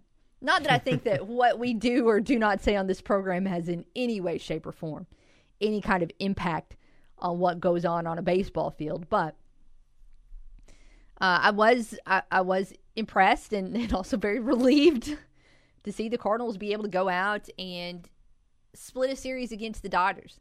The Dodgers are, are great. They're a great, great, great team.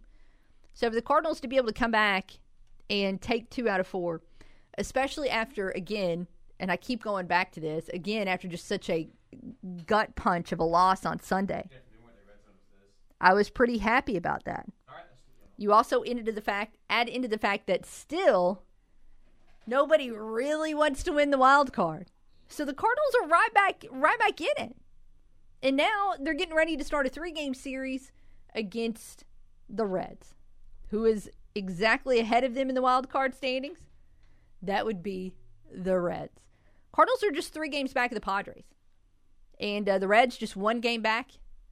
And it's going to be an incredibly, incredibly intriguing weekend because the Padres are going to have the toughest challenge here as they go and, and play LA for a three game series. That one is at Chavez Ravine. So one of the teams ahead of you is playing one of the best teams in baseball, and the other team ahead of you is playing on your field. So the Cardinals could do some significant work this weekend to move up the standings and maybe just once this year get their playoff odds above 7%, which I think is what they've maxed out at lately. I fully expect them to win the first two games of this series and then somehow have a humiliating loss on Sunday because that's the way these series seem like they've gone lately. But we'll wait and see. Jerry's with us on the phone. How are you? Hey there. You know the best thing about baseball and Cardinals and all that right now? What's that? That it's week two of college football. Well, we got in Uh, we got in about three minutes of Cardinal talk, and now we're uh, now we're right back to, to what we'll see on the gridiron. Yeah, yes, we are. Uh, talking about the Red Wolf Walk a while ago, I just want to remind people that if they didn't make it out last week, it does not go through Tailgate City anymore. Yeah. Um, I guess the athletic department got a little bit more money from Embassy Suites, so they moved it over there. I had a lot of people coming saying, when, "When's the Red Wolf Walk? When's the Red Wolf Walk?" I said, "Well, normally it's two forty-five, and then I heard that they had moved it. Well- I didn't even hear that they had moved it. The reason they did that, Jerry, is because they actually stay at the team hotel the night before. So Oh, they they don't stay out of town like they used to. no, they stay right there at the embassy. So it just it just made more logistical sense to just go ahead and have them walk from the hotel right up to the stadium. I, mean, I knew they were having the pre-game and post-game party over. I figured, Yeah. well, just nothing's like it used to be. Well, you know, they, he's making all, they're making all, they are making all kinds of changes. But anyway, that's fine. But uh, a lot of the people over there in, in uh, Tailgate City, like, well, we pay thousands of dollars a year, and we want to be close to the team or something. I said, well, this it's just a short walk. Walk over and come back. it's just a situation where they would they would have had to to rent the buses to take them from the embassy suites to the pavilion and then and then also it, it's just it was just kind of a weird situation there just wasn't a great way to do it logistically Right. Well, uh, if you, uh, my Clemson Tigers, have you ever, ever seen what they do pregame? I'm, I'm, I'm on the phone. i, I don't think i have jerry They, uh, they actually get in buses on one side of the uh, stadium. Their locker rooms are on the south end. mm-hmm. They actually get in buses right around the stadium and come in and run down that hill on the north end. okay right before the game. I mean, that's crazy. But anyway, it, that's kind of their one of their deals. And I had 50 yard line lower level tickets this weekend, and I can't make it over there. Just killing me. But anyway, I could have made it to had great tickets to the Clemson game this week. Maybe if I went over there, at least scored a touchdown. What do you think? Probably so. But anyway, hey, I want to say one thing, and that is, you know, no matter who starts at quarterback tomorrow night, we've got two good quarterbacks. You know, Blackman's, uh, you know, all the rooting and everything for Layne, it's not anti-Blackman. I hope it's not. Because obviously the guy's good. He wouldn't be at Florida State, and Butch Jones wouldn't wanted him here. Yeah. And it's he's just not in the flow yet. And that that's not a cardinal sin not to be in the flow on the first step of the first game of your new school. So you know, cut the guy a break. But I really hope that if, and I really feel like Butch will start him tomorrow night because he's his man. And you know, Butch said we're just a bunch of average fans that watch the ball. We don't really understand the game. So he'll probably start him just to let us know who's in control.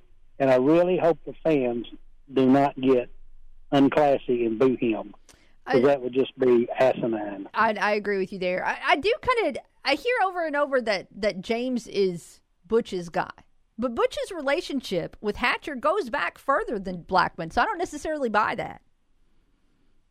I Okay, well maybe uh, maybe uh, people are just assuming or something that Butch kind of bought him in or something, or he came over here because of him or something. I don't know, but yeah, actually Layne was down there. Um, knew Layne fights where knew Blackman. Yeah. But uh, anyway, uh, like I said, even if even if your guy doesn't get started, you know, I hope the fans have better sense than to do anything detrimental to our team. Well, but, uh, yeah, I'm with you. anyway. Have you got picks this week, or do you have time to do them? I do. I do. Uh, these are all for A State and Memphis, so over or under 64 and a half points scored. Over. Who leads A State in rushing yards? Alan Lamar, Marcel Murray, or somebody else entirely? Murray. Which team records more tackles for loss? ASU definitely. Over or under 34 and a half yards for Arkansas State's longest play from scrimmage? Over. Will A State intercept a pass, recover a fumble, neither or both? Recover a fumble. Jerry, total yards of offense for A State is our tiebreaker. 486. We got you. Thanks for calling. Thanks. Have a great weekend. Hey, you too.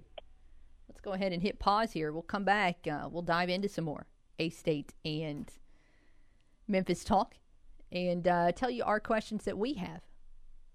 What's going to decide this one on Saturday? More on that when we return. Keep it with us on the ticket.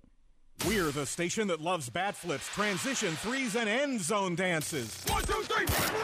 It's Northeast Arkansas's sports station, 95.3 The Ticket. Save big this week at Food Smart, where you get all items at cost, plus 10% at checkout. Get USDA Select T-bone steak value packs for $6.98 a pound. Tyson boneless, skinless chicken breasts in a two and a half pound bag, $4.52. Fast Fix and breaded chicken nuggets, patties, or strips, 20 to 24 ounces, $1.97. And 12 packs of Coke products are three for $9.88 when you buy three or more. Be smart.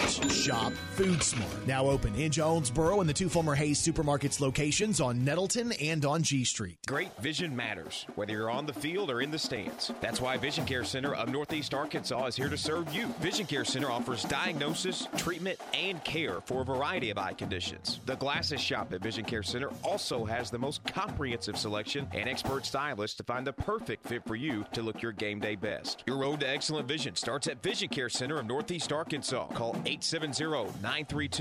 870-932-2211 to schedule your appointment today at our Jonesboro, Paragould, and Pocahontas locations. At First National Bank of Eastern Arkansas, it is important that we are where you are. You see, it's not only about offering the latest in banking technology, it's also about being there for you. We pride ourselves in having multiple locations where you are never far from one of our offices. We know it's important to you that from time to time you visit with us personally about a product or service or just a question about your account. We know the convenience of that service is important. You see, it's not just about the products we offer, but it is also about convenience. That's why we are where you are. First National Bank of Eastern Arkansas, member FDIC.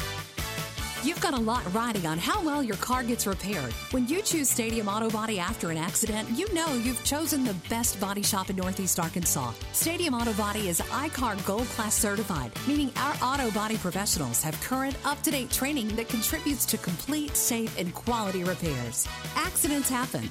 We're what happens next. Stadium Auto Body in Jonesboro and StadiumAutobody.com. Stadium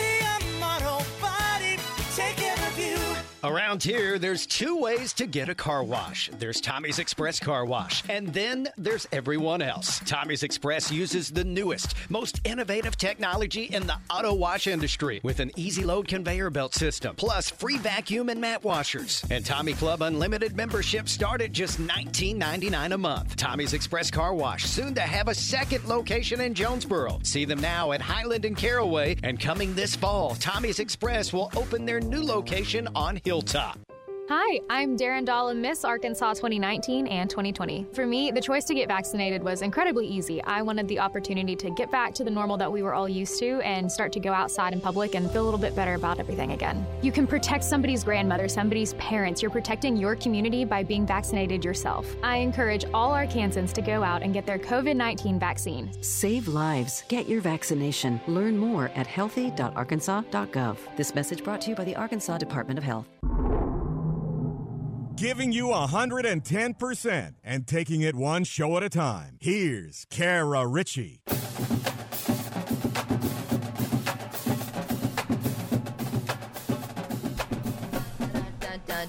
All right, welcome back to the program. Workday Red Zone, Kara and Cade here with you. To try and get ready for a very busy weekend, but uh, of course that includes an Arkansas State football game against the University of Memphis. Both teams want to know. I, I just cannot figure out this Memphis team, to be honest with you. On the one hand, I look and you know it's always been a program that's been so good at running the ball. Um, they they were able to do so last week, but they played Nicholls. On the flip side, they're probably sitting here saying the same thing about Arkansas State.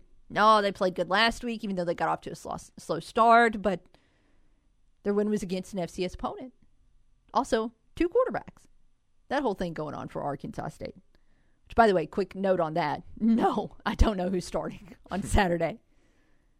I, I personally would lean Hatcher based on what we saw from the game, but just keep in mind we see not a single second of what these guys do in practice. And Butch Jones is very big on that whole the way you practice is the way you play thing. So if James Blackman has had a great week of practice and Layne Hatcher is not, that might factor in just as much to his decision on Saturday as Hatcher and Blackman's game time performance. Again, part of this is we're still figuring out Butch Jones, in addition to the quarterbacks. We don't necessarily know his thought process. We don't know what he values when he sits down to decide his starters. Obviously, look, gameplay is part of it. It's always going to be part of it. But these guys are also graded in a different way than than we observe as football fans. Then of course there's especially at a position like quarterback the the leadership aspect of it, the game managing aspect of it. There's just a lot that goes into it and we're still learning about Jones's tendencies and we're not going to figure those out in one game, two games. It's going to be a few games before we're able to get those. Uh, that being said, again, uh, I, I, keep going back and forth on this game. I, I, certainly believe it's one that Arkansas State can win. There's not a doubt in my mind. But I do think some things are going to have to be different than last week, possibly. And I've got five main questions as we go into this game tomorrow. One, uh, my biggest question here is can Arkansas State start fast? Look, the first half was ugly. And not just from a fan perspective, Butch Jones has talked repeatedly about how everything that could go wrong did go wrong in pretty much every facet of the game. There was not very much he was happy with in the first half. Even a guy like Corey Rucker, who obviously went out and had a phenomenal game, he talked a little bit critically about his play in the first half, saying that Rucker was trying to go out and make, you know, 100 yard catches when there were only 40 yards field and and that all of the guys for a little bit were kind of they were kind of pressing a little bit. They wanted to win so badly that they were not trusting the process. Once they relaxed a little bit at the half, had some kind of good pep talk that I'm sure was did not have a single four letter word in it. they played remarkably better in the second half. And so the second half was a huge sign of encouragement moved the ball well, defended well. Yeah, they got beat on a couple plays, but still, the, the second half was good. Can't do that on Saturday. Memphis is a lot better than UCA.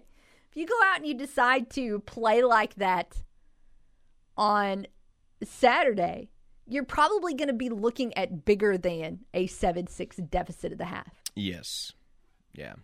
Cannot, cannot do that. You also have to establish the run earlier than the uh, second half of play because you had like 40 rushing yards at the half against UCA. Well, to be fair, they didn't really establish the pass that much in the Yeah. first half either. It was just, you have to establish the offense Yes. Yeah. earlier than the second half. Yes. Those were those were some struggles. Uh, my second question: I want to know if Arkansas State can win the big play battle. Last year, the Red Wolves did okay in terms of big plays in the pass game um, against Memphis, but they struggled to contain those same big plays, and that was against both Memphis's rushing attack and their passing attack. Uh, one fourth of the Tigers' total plays in this matchup last year, 21 out of 84, went for 10 or more yards. So it was just a huge number of times that Memphis was out there just steadily marching it down the field and collecting a first down. Just big chunk yardage. And one of the most indicative stats on who's going to win a game in college football isn't turnovers, it's yards per play. Typically, the team that has the most explosive plays is the one that's able to come out on top. This is a huge factor. And A State will need to get those more than just throwing the ball as well. They are going to have to have some explosive plays in the run game.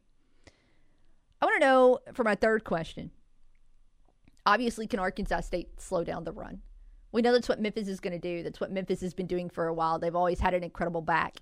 And even though their primary running back is a freshman, he's obviously a, a very talented young man, ran for a lot of yards last week. They have a lot of faith in him.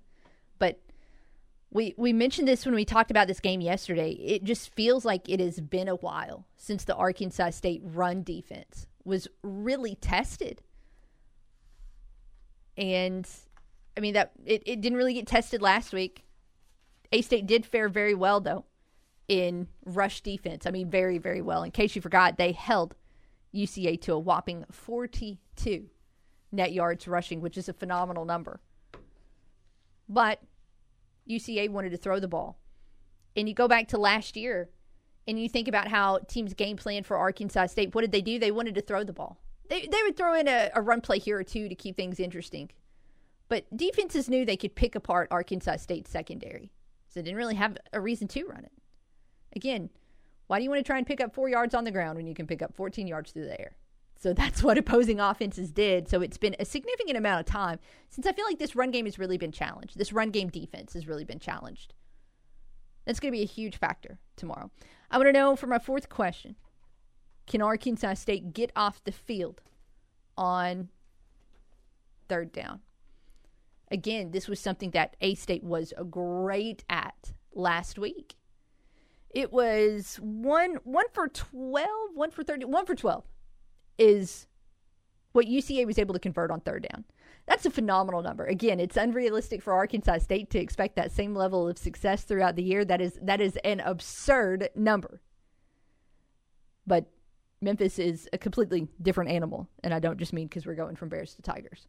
Hmm. I mean, they were nine of seventeen on third down in their game against Nicholls. They were nine of seventeen on third down uh, in their game last season against Arkansas State. And, and not only in that game did they convert at over 50% of those third downs, there were, there were so many that were third and long.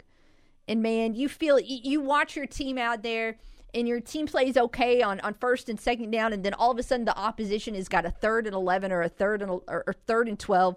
And then you watch that team convert those it just feels awful. It's got to feel awful for the defense too, for the coaches, for everybody who's watching.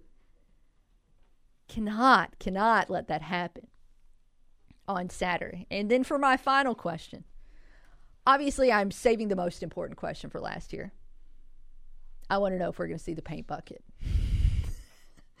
the paint bucket, if you're unaware, probably because almost nobody calls it this, this series is called the Paint Bucket Bowl. The reason for that is because these two fan bases used to try and mess each other up. I read a report of a kidnapping once, although I can't even figure out like what player that was or what year it was, but in the 50s, what they did to try and curtail the shenanigans from the other fan bases is they would they would designate a section of campus that the winning team could paint in their colors on the losing team's campus. And so you had a paint bucket to go with it. And in 1956 was the first year where they busted out the actual paint bucket bucket. It's a crappy looking bucket, by the way. it looks like a paint bucket. And then the teams played in 1957. Memphis won, and they took they kept the paint bucket. And to the best of my knowledge, nobody has seen it since. So you've got this paint bucket that's been missing for almost 70 years. And I need to know if we're going to see it Saturday at Centennial Bank Stadium. Actually, I want to know if we're going to see a paint bucket on Saturday. I don't think we're going to see that paint bucket. Yeah. I just want to know if we're going to see a paint bucket. Jake's with us on the phone. How are you? Oh, you know, usual, Kara, breathing. Uh, you know, I'm I'm sure that this didn't come across your Twitter sphere, and I'm sure you haven't been talking about it whatsoever on your show today. But you know, just a little something about you know the Sun Belt maybe expanding and maybe booting some old members. Uh, I'm sure you don't know anything about that. Well, I mean, I just know what's on social media. We unfortunately don't really have the national sources are always going to have better insight on this than anybody else. So, just kind of following along with what they've been reporting. Well, I mean, but you've got Kara intuition, so I, I need I need Kara intuition here. So what what do you what do you, what are you thinking? I know you probably yes, forgive me. I just now turned the radio on, so if you want, you can give me the rehash. But uh, what what is the Kara immediate thought on the news that's now transpired going on? I guess last twelve hours now since I first saw that Brett McMurphy tweet at nine o'clock last night. I guess, look, I don't have any intuition, but here's my guess. My guess is that the Big 12 is not done expanding, and they decide to add Memphis and Boise State. That makes the AAC a very undesirable league, really, for, for almost anybody left with the in the Sun Belt. Now, if you're Conference USA, man, you're probably still trying to get out of Conference USA. But for a team like Arkansas State, how in the world do you want to be in a league with Temple and with with East Carolina and with USF? You don't. So what do you do? You reach out all your feelers into the Sun Belt. You continue to try and strengthen the league. The league is going to lose its two basketball playing members. So what do you do? You need a travel partner for your Texas State school. You need a travel partner for A State. You shift things up a little bit. You bring in North Texas. You bring in Southern Miss. You stop there, but you might revisit in a couple years to see if maybe Marshall or somebody else is interested. And then everybody's good. Everybody's happy. And, and there you go. You know, I think either way. I mean, there's still. You're right. I think you alluded to it. There's so much that has to go down. I'm trying not to get lost into exactly who who is coming, who's going where. But I think it's just cool to see the league um, in this situation. Yeah. it's nice. It's nice to see Keith Gill, you know, come out say what he said.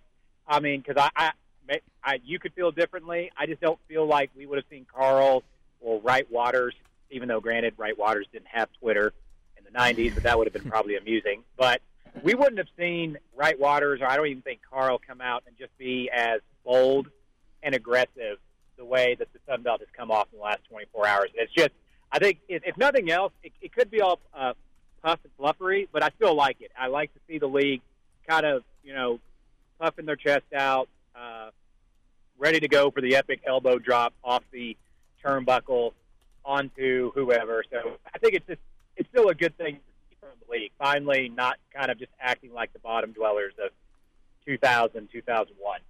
Yeah, I, I do like the fact that the league has decided to be proactive and not reactive. Because if you if if you're reactive in this round of realignment, this is going to be like a really bad game of musical chairs, and you're not going to have one when everything's said and done. I don't know if you've addressed it, but I'll hang up and listen. But I, I think one thing that's not really talked about enough is, you know, obviously all the realignment, all the excitement, yada yada yada. But you know, uh, there's also the fact that it also now is seemingly looking like Texas Arlington and Little Rock will get the boot out of the league. Um, just curious to kind of what your thoughts are on on them getting the boot, where you think they're going to go, and I guess maybe any lasting legacy or impact you think they've they've had on the uh, the conference. I'll hang up and listen. Go Red Bulls, beat Memphis. Thanks, Jake. Just uh, quick responses to that because we're a little bit overdue for a break. but UTA is actually not going to get the boot because UTA has been putting out feelers. There's been reports for probably as far back as a year that UTA could be interested in some other conferences. And uh, I apologize. I think it was a, the beat writer for the for the Cajuns. Um, oh, I just went blank. That put out something just a short amount of time, uh, two weeks ago, about UTA's possible next step. Interesting one, of course, is Little Rock. I, am not sure where they're going to go, who they've put out feelers for. Um, obviously, Little Rock has at least pulled their weight in a little bit by going out and getting a a uh, NCAA tournament win, yeah. bringing in some more revenue for the league. So I kind of have mixed feelings about seeing Little Rock go, as that is kind of the the rival. But at the end of the day, I think these other teams coming in are going to strengthen your conference. And if this is going to be a football first conference, then so be it. Because trying to focus on basketball in any way, shape, or form has not worked out at this point in time for this league. Sit pause. We've got one more very short segment when we come back. Keep it here with us on the ticket. Enter the Workday Red Zone with Kara Richey. Weekdays from noon to 2 on Northeast Arkansas's sports station 95.3 The Ticket. Hatcher steps up, rolls left, throwing for Rucker. Caught inside the 20. Rucker inside the 10. He's going to score. Touchdown, Corey Rucker from 34 yards out. After their week one win, Butch Jones and the Red Wolves try to move to 2 0 Saturday as they host the Memphis Tigers. And you can hear it all on your home for A State football 1079 KFIN. Coverage begins Saturday at 4 with the Mid South Ford Dealers Tailgate Show. That's followed by the Centennial Bank pregame show at 5 and kickoff at 6. And stay tuned after the game for Wolf House, presented by Baird Auto Group, live from the Embassy Suites Jonesboro. A State football is sponsored in part by Central Baptist Church, 1812 Pizza, First Financial Mortgage, Tedder Equipment, Blue Cross Blue Shield agent Woody Harrelson, The Old Country Store, Purcell Tire and Service Center, Glensane Motors, Tommy's Express Car Wash, Farmers and Merchants Bank, and NEA Baptist. It's a summer of savings at Car Today. Car Today is offering you a great selection of clean, dependable cars, trucks, vans, and SUVs. Bad credit, no credit, bankruptcy, no problem. Because at Car Today, we know that bad things happen to good people. And that's why we want to help you build your credit with one of our Carfax verified vehicles. All of our vehicles come with our peace of mind package included free warranty, free oil changes, debt protection, sales tax financed available, and satisfaction guaranteed. That's right. If you're not happy with your purchase within five days, you can return the vehicle. Stop by Car Today this summer and see how you really can buy here and pay here. Plus, when 10 people you refer buy a vehicle from us, we will pay off yours. For the best deals this summer on late model, low mileage cars, trucks, and SUVs, get to Car Today. Buy today at Car Today, 3404 Stadium, or online at neacartoday.com. Car today, we'll ride today, 'cause we just say yes. Hey, I'm David Daly, and you can come join me live this Saturday from 11 till 1 at Local Tire and Wheel, where $30 is all you need to kick off this big game day on the tires you need and the wheels you want at Local Tire and Wheel. That's this Saturday at Local Tire and Wheel, 1518 South Caraway in Jonesboro, right across the street from Burger King. And you can check them out online as well at localtireandwheel.com. Get curb appeal at Local Tire and Wheel. Where are we going? I thought you wanted to get some stuff for the party. We're going to the old country store off the Cache River in Sedgwick, just 10 miles from Jonesboro. Yeah, but we need something besides beer and wine, don't we? The old country store has all spirits now. I'm taking you to see all your favorite men. Oh, you mean Jack, Jim, Jose, and Johnny. Yep. You know, Jose's my favorite. Keep your clothes on this time. The proceeding was recorded by poorly paid voice actors. The Old Country Store and Spirits, 16067 Highway 63 East in Sedgwick, just 10 miles from Dan Avenue. The Old Country Store. You've already mailed it in at work today, so you might as well keep it right here. Back to the Workday Red Zone.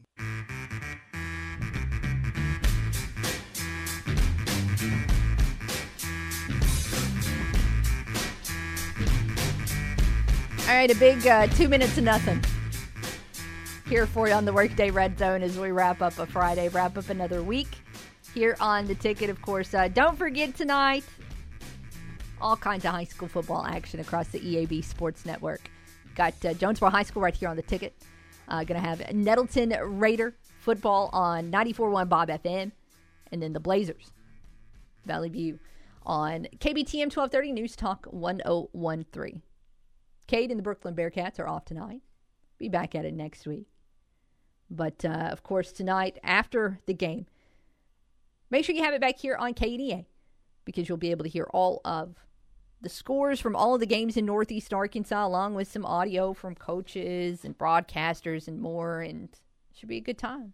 Great start on a full football weekend, our first full football weekend.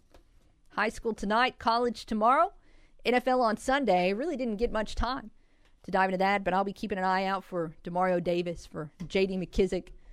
Be, uh, well, I'm not even going to lie to you. I'll spend most of Sunday watching my fantasy cast. Yeah, yeah, same. That's uh, that's the game plan. But uh, it it should be fun. Last night's game was fun, close game. Old man Brady, man, he's going to play till he's 50. I'm convinced. Prove me otherwise. I, I'm not disagreeing. I 100% agree. Hey, that's a wrap for us today. Really, really enjoyed our chat in hour one with Jerry Muckensturm. Appreciate him joining the program. You can find that later at 953theticket.com. Keep it here. The setup with Kate and Andrew is next, followed by the drive at 3 o'clock. Make sure you have it back here Monday morning for the front row with Budrow at 7. RWRC Radio with JC comes your way at 10. Cade and I will be back Monday at noon. For Cade, I'm Kara. Thanks for hanging out. Cannot wait to talk to you then. Have a great, great weekend.